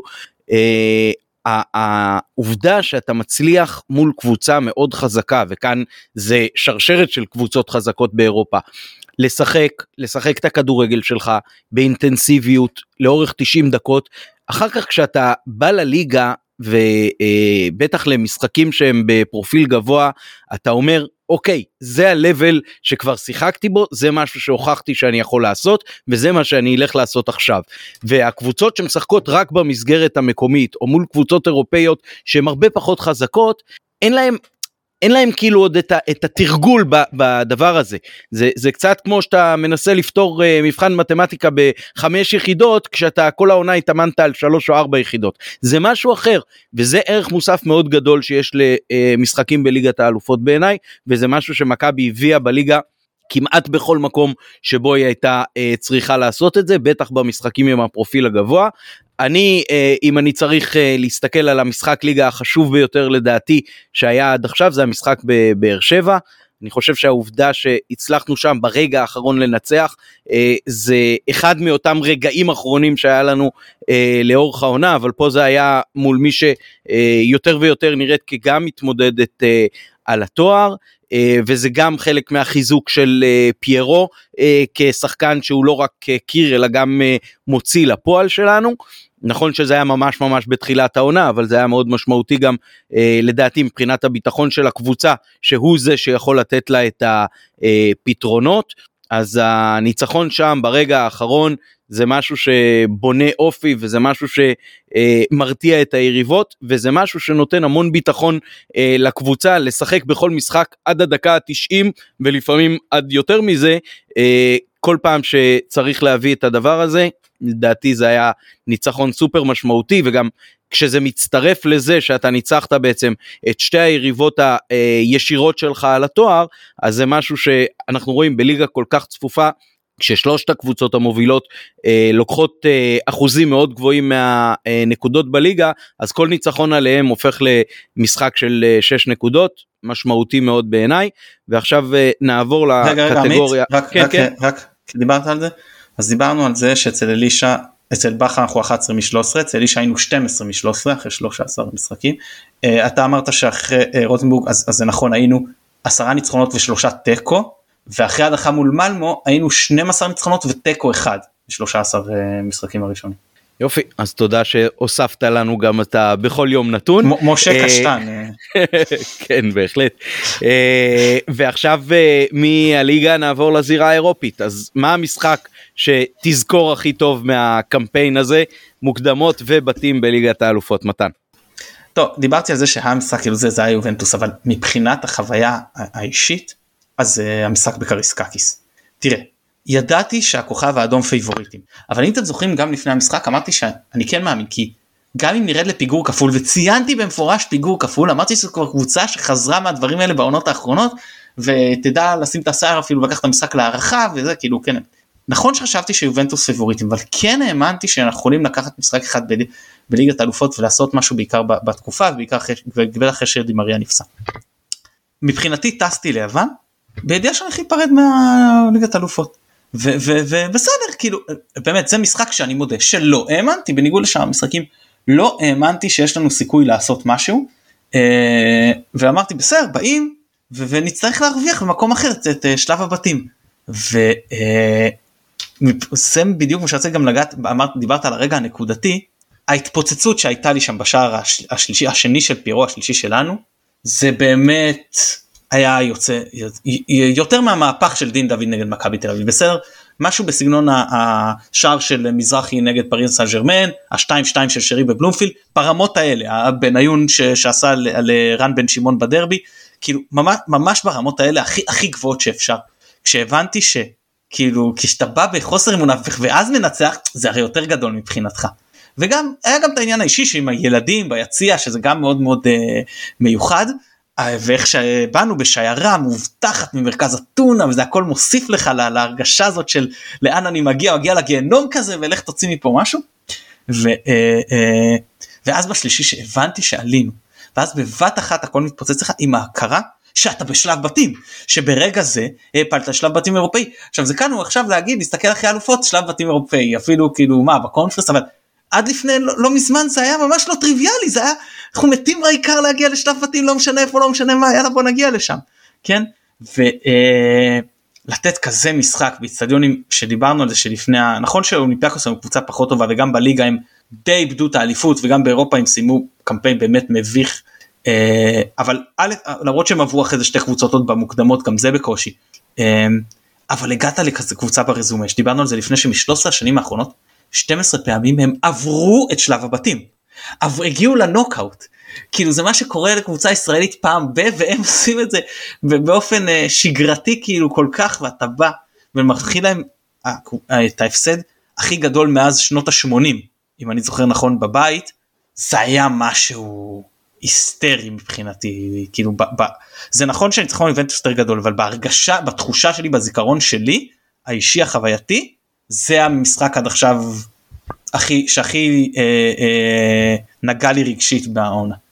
כשדיברת על השיירה המאובטחת מאתונה לאיצטדיון ובחזרה אמרתי זה שווה פרק בנטפליקס. כן לגמרי.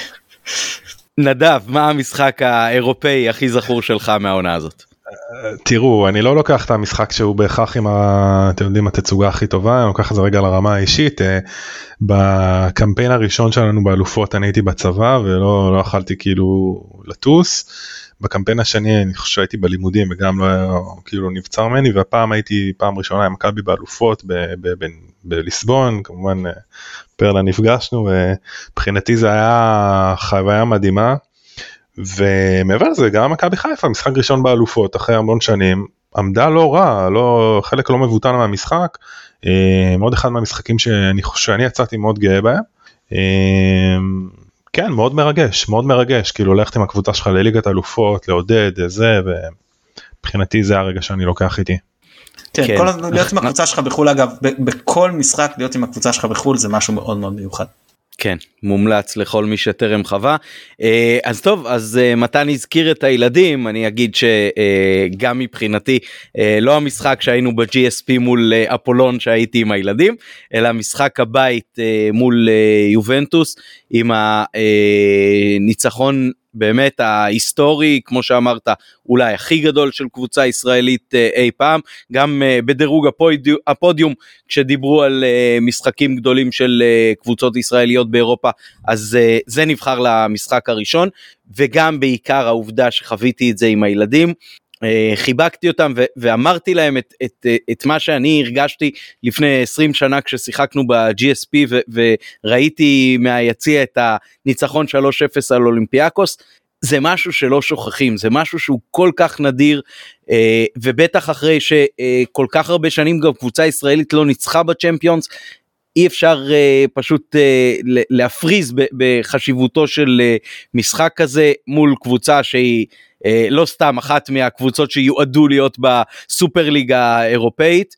אז uh, פשוט אי אפשר לבקש יותר uh, זה, זה כמו בסרט הזה as good as it gets אז uh, אני חושב שניצחון על יובנטוס בשלב בתים uh, בליגת האלופות as good as it gets אני לא בטוח באמת שקבוצה ישראלית אי פעם תעשה אה, יותר מהדבר הזה ואם כן אז כמובן שזאת תהיה מכבי כמו כל דבר אה, הכי חזק באירופה. מתן. עוד דבר עמית שאני מאמין שכולנו נזכור למרות שזה לא כמשחק ואמרתי את זה ביציע בזמן אמת היינו שם כשמכבי הובילה על הקבוצה הכי נוצצת בעולם. חכה חכה יש עוד קטגוריות.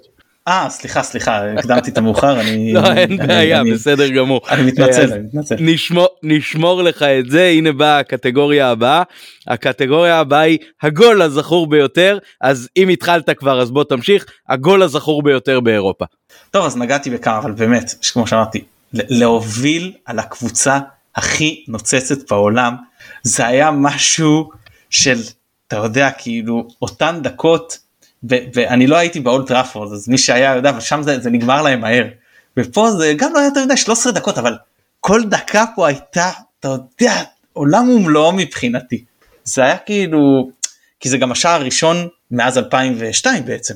מאז השער של, של קטן בקריסקקיס ב-2002 ושאתה שם את זה שוב מול מול uh, מסי ואמבפה וניימר ורמוס ודונרומה רשימה בלתי נגמרת שחקנים שחלקם בטופ העולמי וחלקם כבר לחלוטין בשפיץ ההיסטורי. uh, ובאמת אתה בא ומוביל עליהם. לא שאתה שם איזה שער מצ...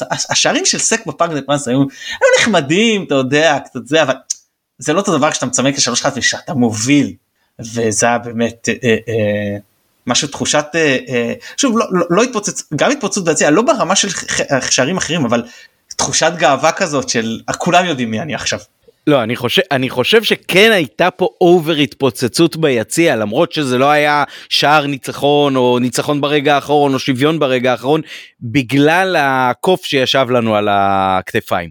העובדה שבקמפיין הקודם של מכבי באלופות אה, לא הבקענו ישבה לכולם לכולם בראש. מאחרון האפסנאים ועד אחרון האוהדים בטח אה, עבור בשחקנים ובצוות המקצועי. זה משהו ש, שבהחלט אה, הוא בעל משקל.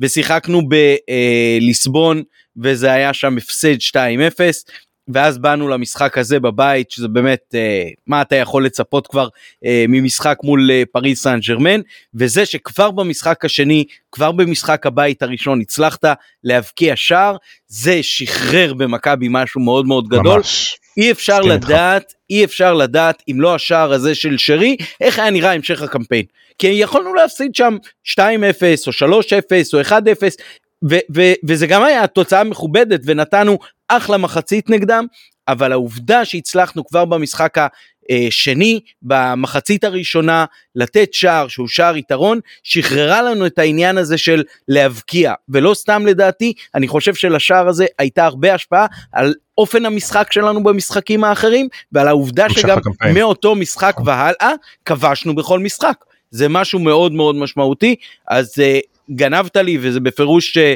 גם הגול הזכור ביותר שלי באירופה.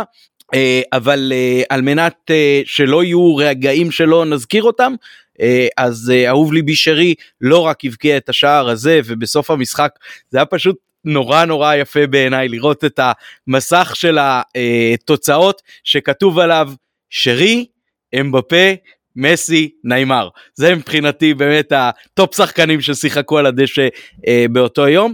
ואולי שכחתם כי היו הרבה מאוד רגעים אבל שרי גם נתן את שער הניצחון בבית מול uh, הכוכב האדום בשלב מאוד מאוד מתקדם של המשחק שער לא פשוט שער מחוץ לרחבה אם אני זוכר נכון uh, אז uh, הנה עוד uh, גול זכור מאוד מאירופה מארבעת החודשים האלה. נדב בוא תמצא עוד גול שמתחרה בדברים האלה. קשה להתחרות אני בוחר את הגול ב... את הגול העצמי ב... בסר בבלגרד כאילו לדעתי כאילו אתה יודע דקה 90 ואמרתי אז למטי למטי סינקרונה אמרתי בדקה 60 אתה תראה אנחנו אנחנו נשחיל להם שם איזה בסוף איזה גול. ו...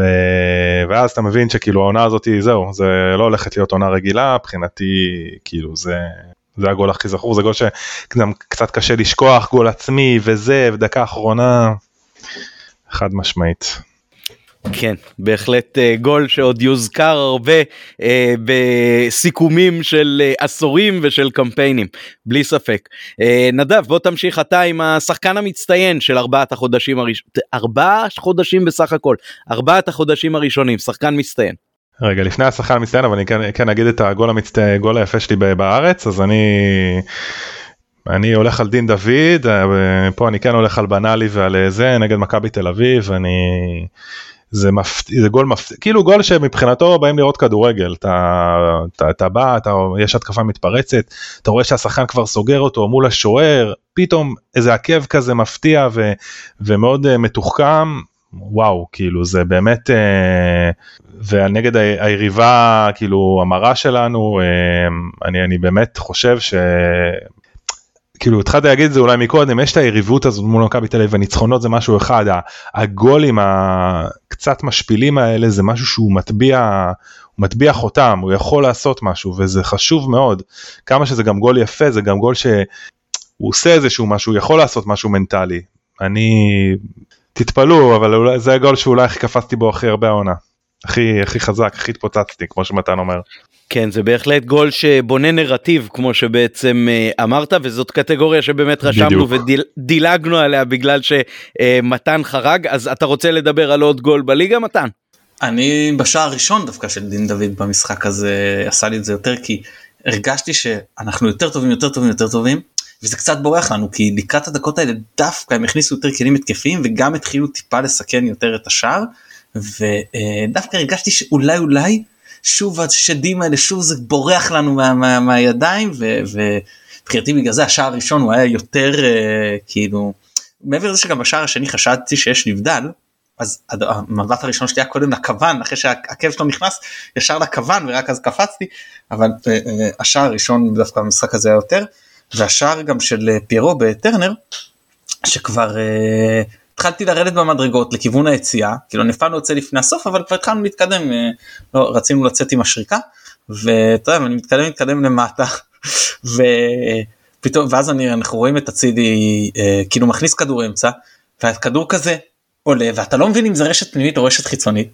ולקח איזה חצי שנייה עד שכל הקהל הגיב זה כבר שער רחוק ו- ואז היה באמת אתה יודע כאילו משחק גם ש, ששוב שאתה מרגיש שאתה הרבה יותר טוב ואתה מרגיש שאתה לא מצליח רק להביא את השער הזה. אז בשתי, בשני המשחקים האלה מול היריבות שלנו היינו יותר טובים ניצחנו בצדק אבל זה היה קשה וזה היה מתוק. כן בהחלט. Uh, טוב, אז מעבר לשני שערים האלה, אז באמת uh, קשה יחד עם השער בבאר שבע להזכיר עוד uh, שערים מהליגה שיהיו הכי זכורים, אז נעבור לשחקן המצטיין. נדב, בוא תרחיב לנו על השחקן המצטיין שלך, ואם אתה רוצה לתת גם מקום שני ושלישי, אז עלינו. יאללה מעולה אז אצלי זה הבחירה היא באצילי אני חושב הדבר כאילו המרשים מבחינתי זה זה שהוא נותן הודעה עם מספרים מדהימים אחרי עונה שהוא כבר גם ככה עונה צי שלו זאת אומרת הוא מתחילת העונה עם 12 שערים ו8 בישולים בכל המסגרות 9 ו7 בליגה. אומנם יש פה יש פה פיזור קצת קטן כאילו זה רק שישה משחקים מתוך 13 אבל למרות שהוא שיחק בכולם. אבל השערים שלו כאילו מכריעים כאילו שוויון מול נתניה והיתרון מול נתניה בישול אה, דקה 92 אה, אפרופו באר שבע לניצחון פעמיים יתרון מול נס ציונה יתרון מול ביתר אה, השער הבישול של השער היתרון מול הפועל תל אביב זאת אומרת יש פה כאילו זה לא סתם גולים זה גולים מאוד מאוד חשובים. ואני גם אוסיף לזה את השדרוג שהוא עשה, היה פה איזשהו שינוי או משהו ש, שקצת השתנה באירופ, בזירה האירופאית, כאילו כי בקמפיין אה, אה, בקונפרנס ליג הוא פחות היה, פחות התבלט.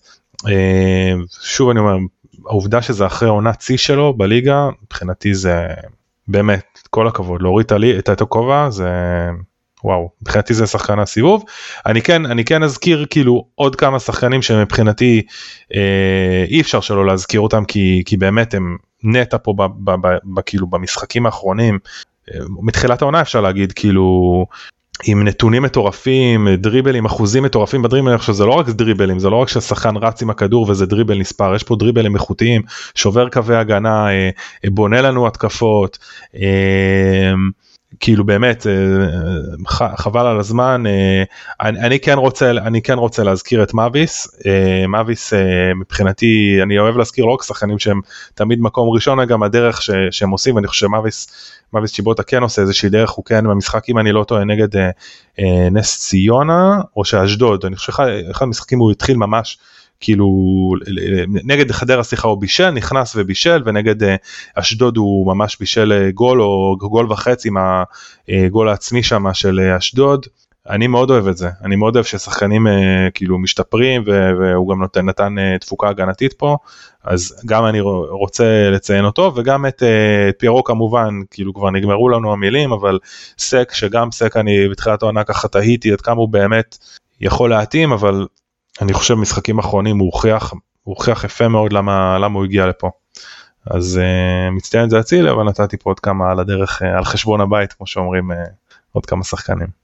הודעת תשלום הקנס על זה שלא הזכרת את שרי בדרך כמובן. מתן, זה goes המצ... without saying. מי המצטיין uh, שלך בארבעת החודשים הראשונים? שמע זה קשה אני, אני, אני אגיד בסוף אני אבחר אני לא אמלט uh, uh, מתשובה. אני אגיד שיש 14 שחקנים אם אני לא מתבלבל בספירה שאני מאוד מרוצה מהם. שגם אם היו רגעים שהם היו פחות טובים וגם עם אבו פאני עם הפרצופים בתחילת עונה וגם סק שלקח יותר זמן בגדול ההרכב אה, פלוס אבו פאני, דין דוד ועבדולאי סק, אני באמת מרוצה מ-14 שחקנים, יש לי בעיקר דברים חיובים אה, להגיד עליהם, אה, ושצריך להתכנס למצטיין אז אם זה רק הליגה אני בוחר את אצילי, אבל אצילי היה פחות משמעותי גם במוקדמות גם בליגת אלופות, חוץ מהבאמת המשחק ניצחון יובנטוס שהוא היה כבש את שני השערים, אבל כשאני לוקח ומשקלל את הכל עם המשמעות המאוד מאוד גדולה שצריך לייחס גם להפעלה ליגת אלופות. אני בוחר את נטע לביא. כן, בחירה ראויה ובאמת אה, כמו שאמרתם אני חושב שאין לנו מישהו חוץ מרז אה, מאיר נגיד שתפס הרכב בחלק ממש ממש האחרון אז אה, אין לנו מישהו שאנחנו מאוכזבים ממנו ממש מבין השחקנים ששיחקו וכל הכבוד לצוות המקצועי על זה וגם לשחקנים עצמם. ועכשיו נעבור למי שבכל זאת מבחינתנו השחקן המאכזב של ארבעת החודשים האלה מתן תתחיל אתה. ניקיטה רוקאביצה. אה, חשבתי שהוא כבר יהיה פחות טוב אבל הוא בכל זאת עשה את הדו ספרתי בעונה שעברה ואמרתי שבתור מחליף כן הצליח להביא פה ושם אה, הוא פשוט לא מצליח למצוא את הרשת. הבן אדם כבר באיזה 300 נקודות בסטנגה זה משהו לא סביר. עכשיו גם כשהוא כבר מצליח להכניע את הש... כמעט להכניע אז שורקים לו שער ועוצרים לו את האפשרות לתקן. כאילו הכל הולך נגדו והוא גם לא מספיק טוב. אה, חשבתי שבתור חלוץ שישי הוא כן יהיה לנו יותר כן יביא יותר מספרים וזאת זה עכשיו היה גם החלק בעונה שהוא היה צריך לעשות את זה. בהמשך העונה אני מקווה שידעו לנו מינימום פציעות ומינימום מרחקות כמה פעמים רוקאביצה צריך להיכנס למאני טיים ולהביא את שלו? זה יקרה אולי גם בגביע והכל אבל פחות. והוא לא עשה את זה בשלב הזה של העונה וזהו זה למשל שחקן שקשה לי לראות אתה יודע טוב מה אני אקדים את המאוחר ואני אדבר עכשיו על הפגרה בקיץ? לא חשוב. רוקאביצה זה המאכזב שלי למרות שזה גם לא איזה אכזבה מאוד גדולה כי גם לא ציפיתי לאיזה גדולות או נצורות. כן אה, וגם אה, אולי מספר הדקות לא היה כזה שמאפשר לאורך זמן אנחנו יודעים שחלוצים לפעמים לוקח להם זמן אה, להתניע. נדב מי המאכזב שלך? תראה דווקא ניקיטה אצלי זה גם ניקיטה ניקיטה דווקא כן קיבל דקות הוא קיבל הוא שיחק העונה 561 דקות זה מספיק כדי לתת משהו. הדבר היחידי שהוא עשה זה בישל שער מול אולימפיאקוס ואני די מצטרף כאילו למה ש... למה שמתן אמר כאילו אה, אני כן ציפיתי מניקיטה אבל לתת איזושהי תפוקה אה, צריך להגיד אבל הוא לא שיחק אה, אם אני לא טועה הוא לא שיחק אף משחק מלא העונה אז שזה גם אולי אפשר להתייחס לזה כאיזושהי נקודה משמעותית הוא כן הגיע למצבים שזה קצת מעודד כאילו היו לו כל מיני קורות וזה נגד אם אני לא טועה מכבי תל אביב גם אולי באירופה אם אני לא טועה זאת אומרת הוא כן הגיע למצבים. אמ, כן זה קצת מפתיע אותי לרעה כי באמת אה, ניקיטה כל עונה שלו בארץ הוא נתן אה, דו ספרתי גם בעונות הלא טובות של מכבי חיפה אז זה המאכזב שלי מצטרף למתן פה. טוב המאכזב שלי שזה מצטרף קצת לקטגוריה הבאה שהיא האכזבה הכללית ממשהו אה, במהלך העונה זה עופרי ארד. עופרי ארד כבר כמה וכמה שנים במכבי. כבר אצל בלבול בעצם הוא תפס הרכב וגם הגיע להרכב של הנבחרת. והעונה זה נכון שהוא לא משחק הרבה אבל עצם העובדה שהוא לא משחק הרבה אומרת הרבה מבחינתי כי לכאורה הוא יכול היה להיות uh, שחקן מחליף בחלק גדול מהמשחקים וראינו שמחפשים לעשות רוטציות והעובדה שהוא לא קיבל את חולצת ההרכב גם במשחקים שמנסים לעשות רוטציות אומרת על זה שהוא פשוט אה, לא ברמה מספיק גבוהה. אם הוא היה ברמה מספיק גבוהה אז הוא היה אה, עולה מול אה, במקום שון בחלק מהמשחקים אולי, והעובדה ששון כל כך נשחק היא כנראה גם בגלל שהוא לא מספיק טוב באימונים מסיבה כזאת או אחרת, אז זה מבחינתי הדבר המאכזב והשחקן המאכזב. ועכשיו אני אתן לכם את המיקרופון אם יש עוד תופעה כללית או עניין שבגינו אתם אה, יוצאים יותר מאוכזבים מארבעת החודשים האלה. נדב. אני אתן רק איזה objection קטן בשבילך פה אני לא כל כך מסכים עם עופרי ארד אני חושב בדקות שהוא שיחק הוא כן היה סבבה אפילו כאילו הוא היה בסדר גמור אני חושב. אה, אני לא נמצא באימונים אני באמת לא יודע מה קורה אז אין לי דרך כאילו זה אבל אותי הוא לא אכזב כאילו אני חושב שבדקות שהוא שיחק הוא, הוא כן עשה את העבודה תראה העובדה, אמ, העובדה שרמי העובדה שרמי מקבל במשחקים האחרונים אה, מקום בסגל ועולה קצת כמחליף בסוף והוא לא בסגל בכלל אומרת משהו. אה, נכון יכול להיות ששוב יש דברים שאנחנו לא שאנחנו לא יודעים כאילו אני באמת לא אין לי את התמונה המלאה כדי להגיד כאילו אז, אז קצת קשה לי לשפוט אבל uh, באסה כאילו אני אופיר ארד שחקן שאני מאוד אוהב. אחד האהובים עליי במכבי, הוא רק לפני אה, שנה וחצי, שנתיים פה, הוא היה הבורג המרכזי באליפות, שחקן בית גם. אה, אז לי זה קצת כואב, אבל שוב, יכול להיות שיש דברים שאנחנו לא יודעים שקורים מאחורי הקלעים, אז, אז כן, כן. תראו, זה, זה הנקודה שלי לגבי האכזבה. לגבי ארד, שתי נקודות אחת, אני חושב שהוא התחיל את העונה טוב, היה בסדר נגד נתניה מחצית שנייה יותר טובה מהראשונה ואז מצוין נגד סכנין, ואז קצת נקבר, ואחרי זה לבוא ושוב כל פעם שאתה צץ אחרי כמה מחזורים פתאום כן להצליח להצטיין זה מאוד קשה. אה, זה אחד. ושתיים אני, אני חושב שהעדפה של רמי במקומו אני, אני אגיד ככה אם היום לצורך העניין היה נפצעו נפצע שון נפצע, היה נפצע סק והיה צריך עכשיו שלושה ארבעה משחקים להחזיק בלם אני חושב שעופרי ארד היה פותח ולא רמי גרשון אבל כשזה רק איזה מחליף שאתה צריך לסגל אני חושב שמשדרים לעופרי שפשוט הוא הולך להיות אה, מושאל או לחפש קבוצה בחלון כי בשביל רק ליגה וגביע נגיד אז יכול להיות שארבעה בלמים זה מספיק. וכשיש לך כזה ואתה אומר אוקיי תרמי גרשון גם אם אני פחות מחזיק ממנו מקצועי אני כשהוא הבלם הרביעי ויש לו אנחנו יודעים את התרומה לחדר הלבשה המקצוענות לסגל לעוד כמה דברים ואני אומר אה, אה, טוב אז אני יכול אני יכול לחיות עם זה שרמי גרשון הוא הבלם הרביעי שלי כן. אה, ובכזה מצב אז אתה אני חושב שפשוט כבר מתחילים לאותת לערד. מעבר שאנחנו שוב לא יודעים איך הרמה הרמה באימונים ואנחנו גם לא יודעים איך ההתנהלות שאצל בכר אנחנו יודעים שזה גם אה, חשוב מאוד מבחינתו. אם שחקן קצת נראה חסר חשק קצת עושה פרצופים אז הוא אה, יודע גם לשדר לשחקן בחזרה. עוד דבר שאתה מאוכזב אה, ממנו בארבעה חודשים האלה אולי בכלל היכולת כן, אה, כן. של בכר להתייחס לספסל שלו כמשהו שיחזק אותו. כן אז שני דברים אחד אני מאוד מוכסף שלא הביאו עוד שחקן לאמצע אני חושב שזה אה, היה חסר לנו אה, והדבר השני שבאמת הסיפור עם הרוטציות. אה, אני לא גאון גדול וברק בכר מבין כמובן יותר ממני ומכיר את המצב הפיזי של שחקנים יותר ממני אבל כמו למשל לעלות בהרכב ראשון בטדי ארבעה ימים אחרי שאתה אה, סוחט את הקבוצה שכבר בדקה 60 לא היה לאף אחד אוויר.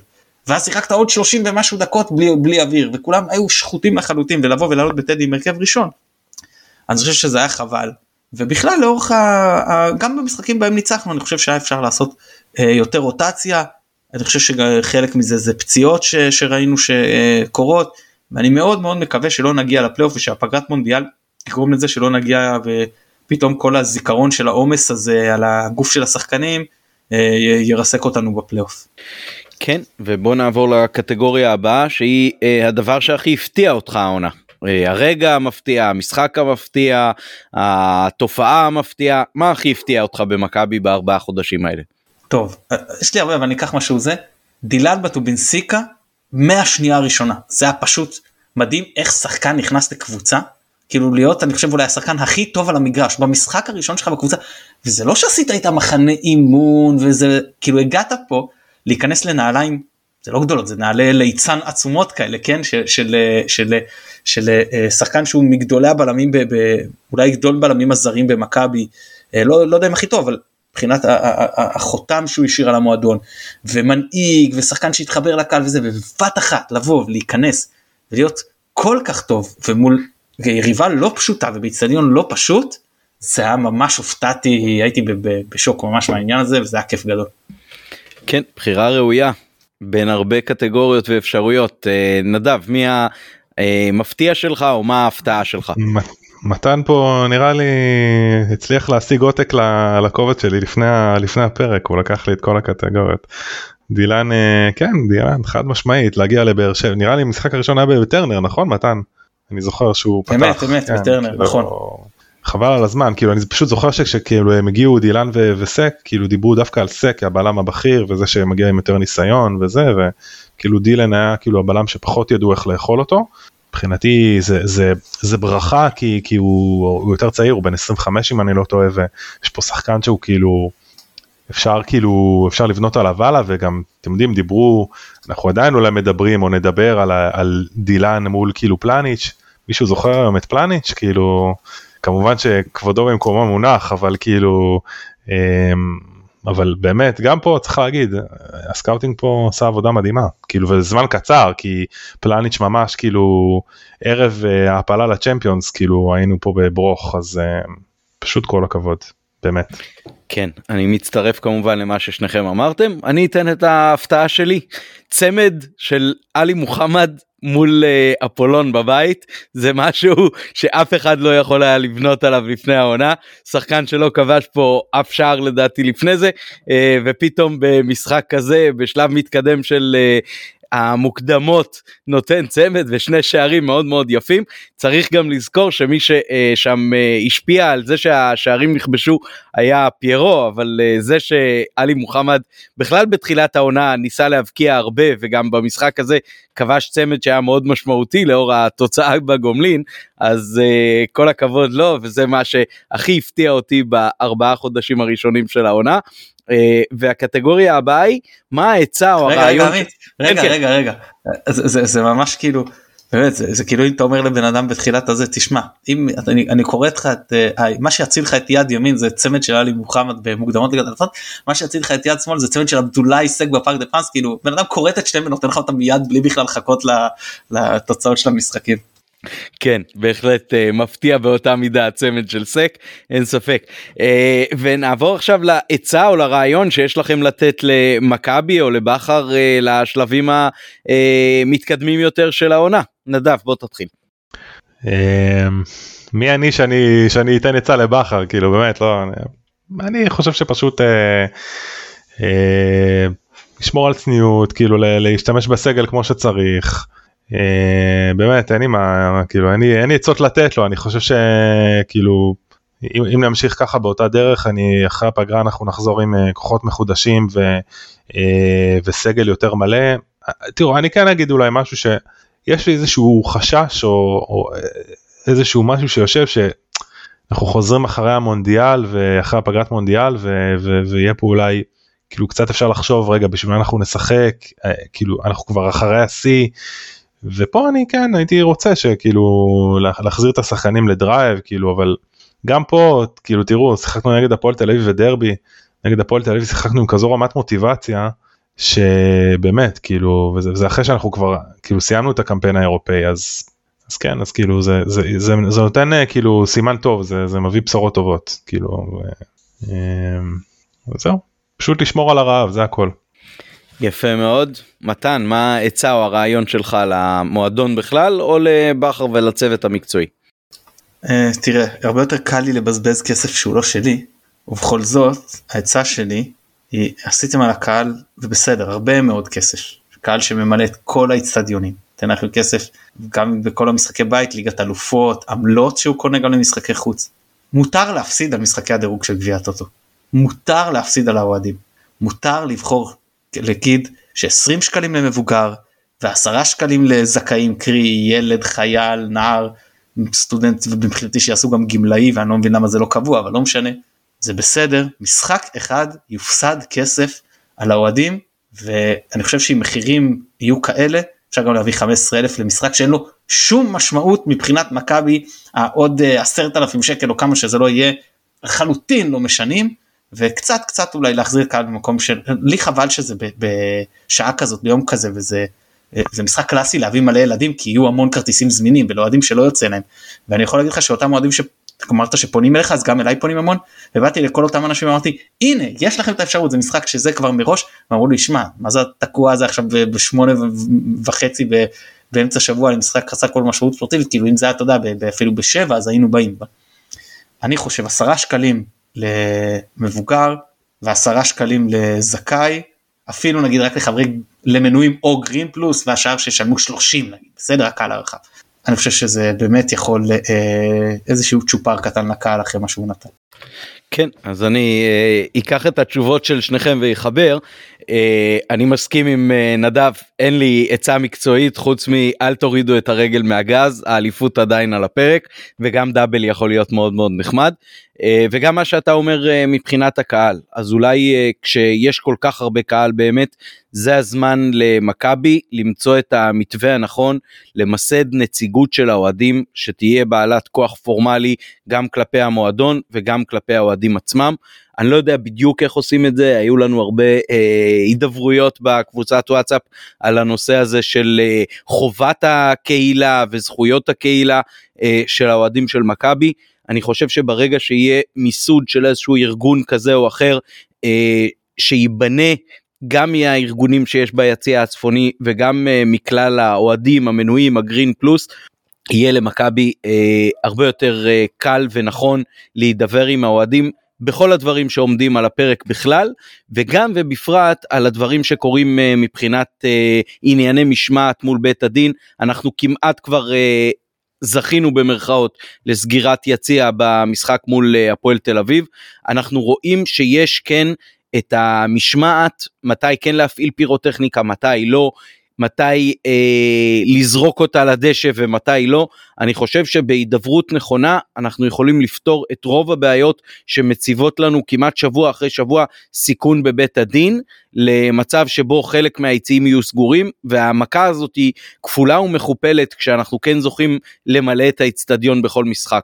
אה, אני רוצה שהחשש הזה לא יתקיים יותר העונה שיהיה ברור שבמכבי כל משחק האיצטדיון מלא עד הסוף ובלי אה, להיגרר לבית הדין כדי להתחנן שהדבר הזה יקרה זאת העצה שלי למכבי תמצאו את הדרך לעשות את זה. ונעבור עכשיו לקטגוריה הבאה שהיא אה, הגורם בלעדיו עין אז אה, אלמלא מי כל הטוב הזה של ארבעת החודשים האחרונים לא היה קורה. אה, נדב אתה תפתח. מכיוון שמתן מציץ לך בפתקאות.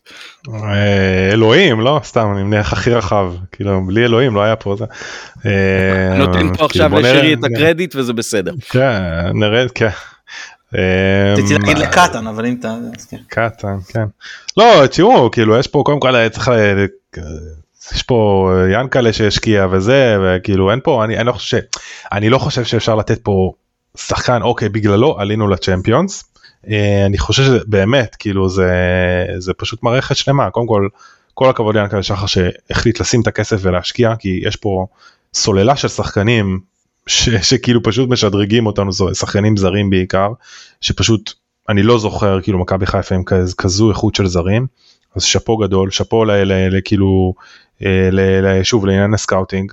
אני חושב שזה הולך ביחד אין פה גורם אחד כאילו בגלל שבגללו לא היה. הייתי נותן את ה... אם אתם אומרים במילה אחת אז כאילו זה הסינרגיה כאילו הסינרגיה בין כל הדברים האלה זה היכולת להשקיע היכולת לאתר את השחקנים לגייס כאילו המקצועיות כאילו האימון זה מבחינתי זה המילה סינרגיה. מתן הגורם בלעדיו העין שלך. וואו אני באמת לא יודע זה באמת קשה אני אתן לברק בכר. בסופו של דבר אני חושב שהוא באמת הגורם הכי משמעותי אני אענה לנדב לגבי אם הוא לא זוכר כאלה זרים אני מזכיר שבחוק יעקובו מיכאלסקי נשאר מחוץ לסגל, ושחקן מאוד איכותי.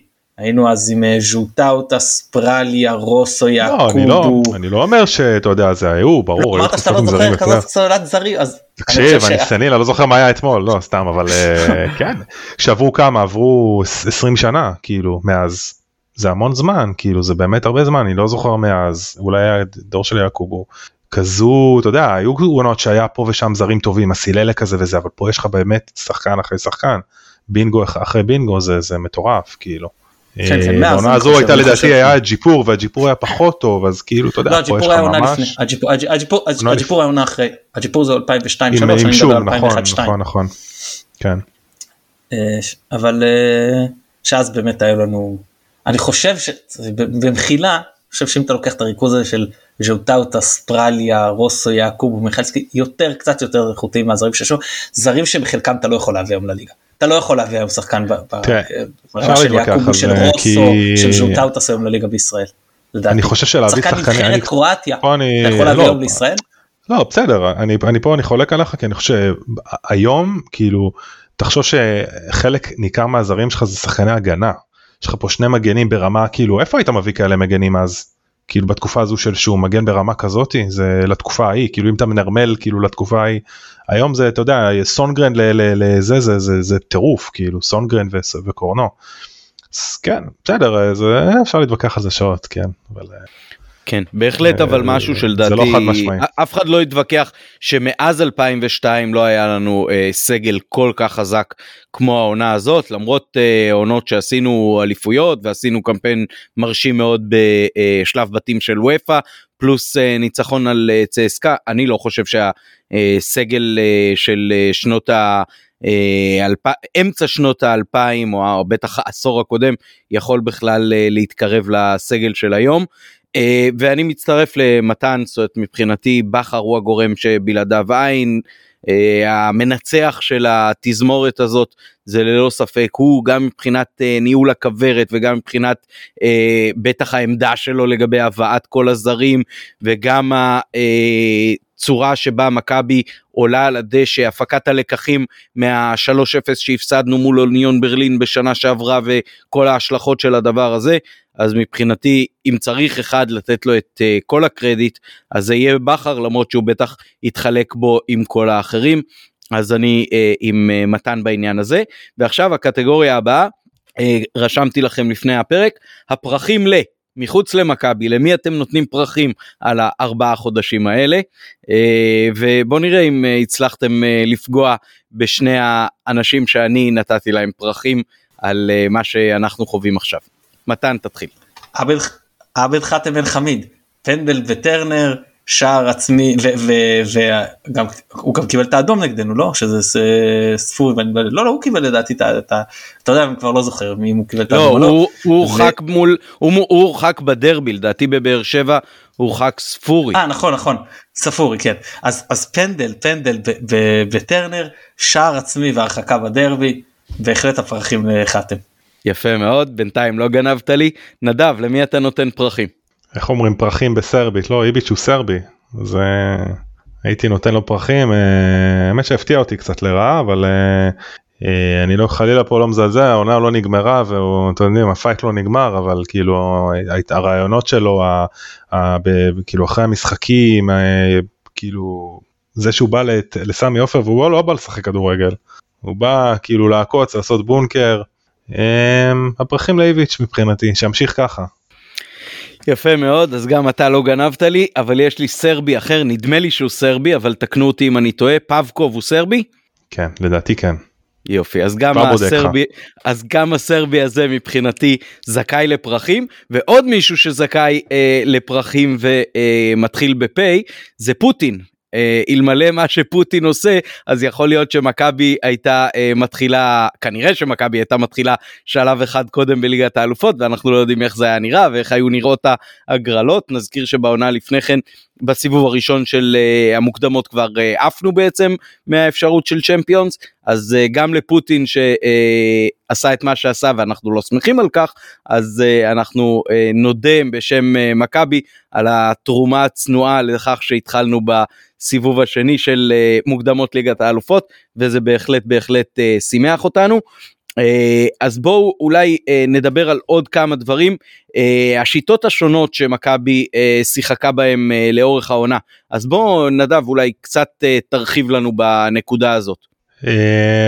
האמת שמתן אני כאילו אני רוצה שאתה תתחיל ואני כאילו אני אצטרף אליך ונעשה איזשהו שיח קטן על זה. אין בעיה שיטות תראה מכבי שיחקה בהרבה זאת לאורך הזה אני חושב שהמרכזיות היו כמובן ה-4-3-3 וה, והקו 5 בהגנה של סוג של 532 או 352 ביותר באירופה. אלה היו הדברים המרכזיים זה באמת הגמישות ביניהם גם הייתה מאוד גדולה תוך כדי משחק ראינו את זה איך אנחנו יודעים נגד אולימפיאקוס למשל לפתוח בשיטה אחת לעבור לשיטה אחרת ואני מדבר על משחק בית ולחזור לשיטה הראשונה הכל תוך כדי משחק. שוב עם השחקנים שמתאימים לשחק את זה שני שחקנים שיכולים לשחק בלמים שהם גם יודעים להיות מגנים. אני חושב שזאת אחת הסיבות שהביאו גם שני בלמים זרים במחשבה על זה שבליגת אלופות חלק גדול מה, מהמשחקים משחקים שלושה בלמים. זהו אין, אין לי כאילו מעבר לזה חושב שטחנו את זה מספיק בפרקים גם הרבה את כל הניואנסים ואנחנו אה. כבר שעה 40 לתוך הפרק אז אני אסיים פה. אני, אני, אני רק אוסיף ש, ש, שהיו פה כאילו אני חושב כאילו העונה גם התווסף עוד עוד נדבך של אה, גמישות והיו פה לדעתי מתן גם איזה 442 קווים יהלום. היה גם 442 יהלום כאילו... והיה גם 442 קווים אתה צודק נגד אשדוד היה קווים. באמת כאילו אני חושב שדיברתם על בכר שהוא כאילו זה שבאמת מחבר את הכל אז אז כאילו באמת יש פה אתם יודעים לעשות את זה באירופה וכאילו להביא את זה גם לליגה זה, זה כאילו בכר זה כמו איזה אומן כזה שאתה נותן לו את הכלים והוא, רק כאילו מייצר לך כל מיני יצירות אז יש פה אפשר לקרוא לזה יצירות טקטיות כאילו הוא באמת משתמש בסגל שלו בצורה מאוד אה, יצירתית. אמ, ואני חושב שהוא מתן אולי כאילו גם פרלה אולי העונה אפשר להגיד שאולי העונה אנחנו משחקים את ה-352 בצורה קצת יותר טובה. אני חושב כאילו אה, בגלל שיש לנו אה, אה, מגנים חזקים ווינגרים חזקים גם קורנו וגם גם uh, סונגרן אז כאילו זה באמת מאפשר לנו הרי בסוף כשמשחקים 352 אז ה-352 uh, uh, באמת בא לידי ביטוי ומביא את היתרונות שלו כשיש לך ווינגרים חזקים. ו... ואני חושב שכאילו אפרופו אם מסתכלים בקריצה קדימה לאחרי הפגרה ובשאיפה שסונגרן יהיה כשיר זה יכול לתת לנו פה עמדת אה, כוח משמעותית מאוד כאילו אה, השיטה הזו ויש לנו גם בלי שדיברנו בכלל על הבלמים יש לנו גם טאצ'ווד יש לנו אושר שאף אחד לא ייפצע לנו כן אבל יש לנו אושר בבלמים יש לנו את סק את ארד דיברנו ואת, ואת דילן ורמי גרשון וקיצור אני חושב ש... שיש הרבה למה לצפות גם ברמה הטקטית.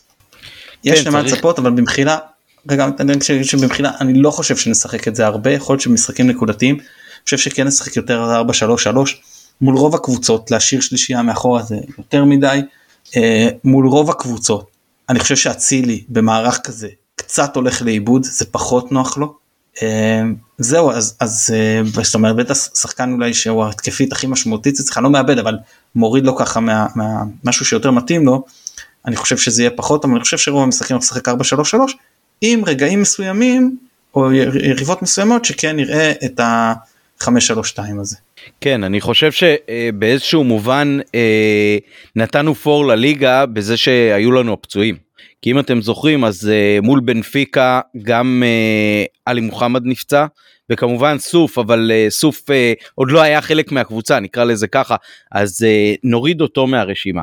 אבל אחר כך לא היה לנו את חזיזה ולא היה לנו את סונגרן וזה צמצם מאוד גם את האפשרויות לגוון ואז באמת שיחקנו פחות את ה-352 אבל דווקא כשהם יחזרו בשאיפה בעיקר אולי חזיזה שהוא יותר מגוון ויכול לתת אה, גם את האפשרות של ווינגר כמגן וגם את האפשרות של אה, אה, שחקן התקפה כחלק מ-4-3-3 אז הגיוון אה, יהיה הרבה יותר גבוה וזה משהו שאני מאוד מחכה לראות אותו בעצם באינטנסיביות יותר נמוכה מבחינת כמות משחקים, לראות איך מכבי משחקת, ואז אתה יכול ללחוץ על הדוושה להרבה יותר דקות של המשחק, כשיש לך אה, סגל יותר רחב ויותר מגוון מבחינת האפשרויות שלו, זה משהו שאני אה, מאוד מאוד מחכה לראות.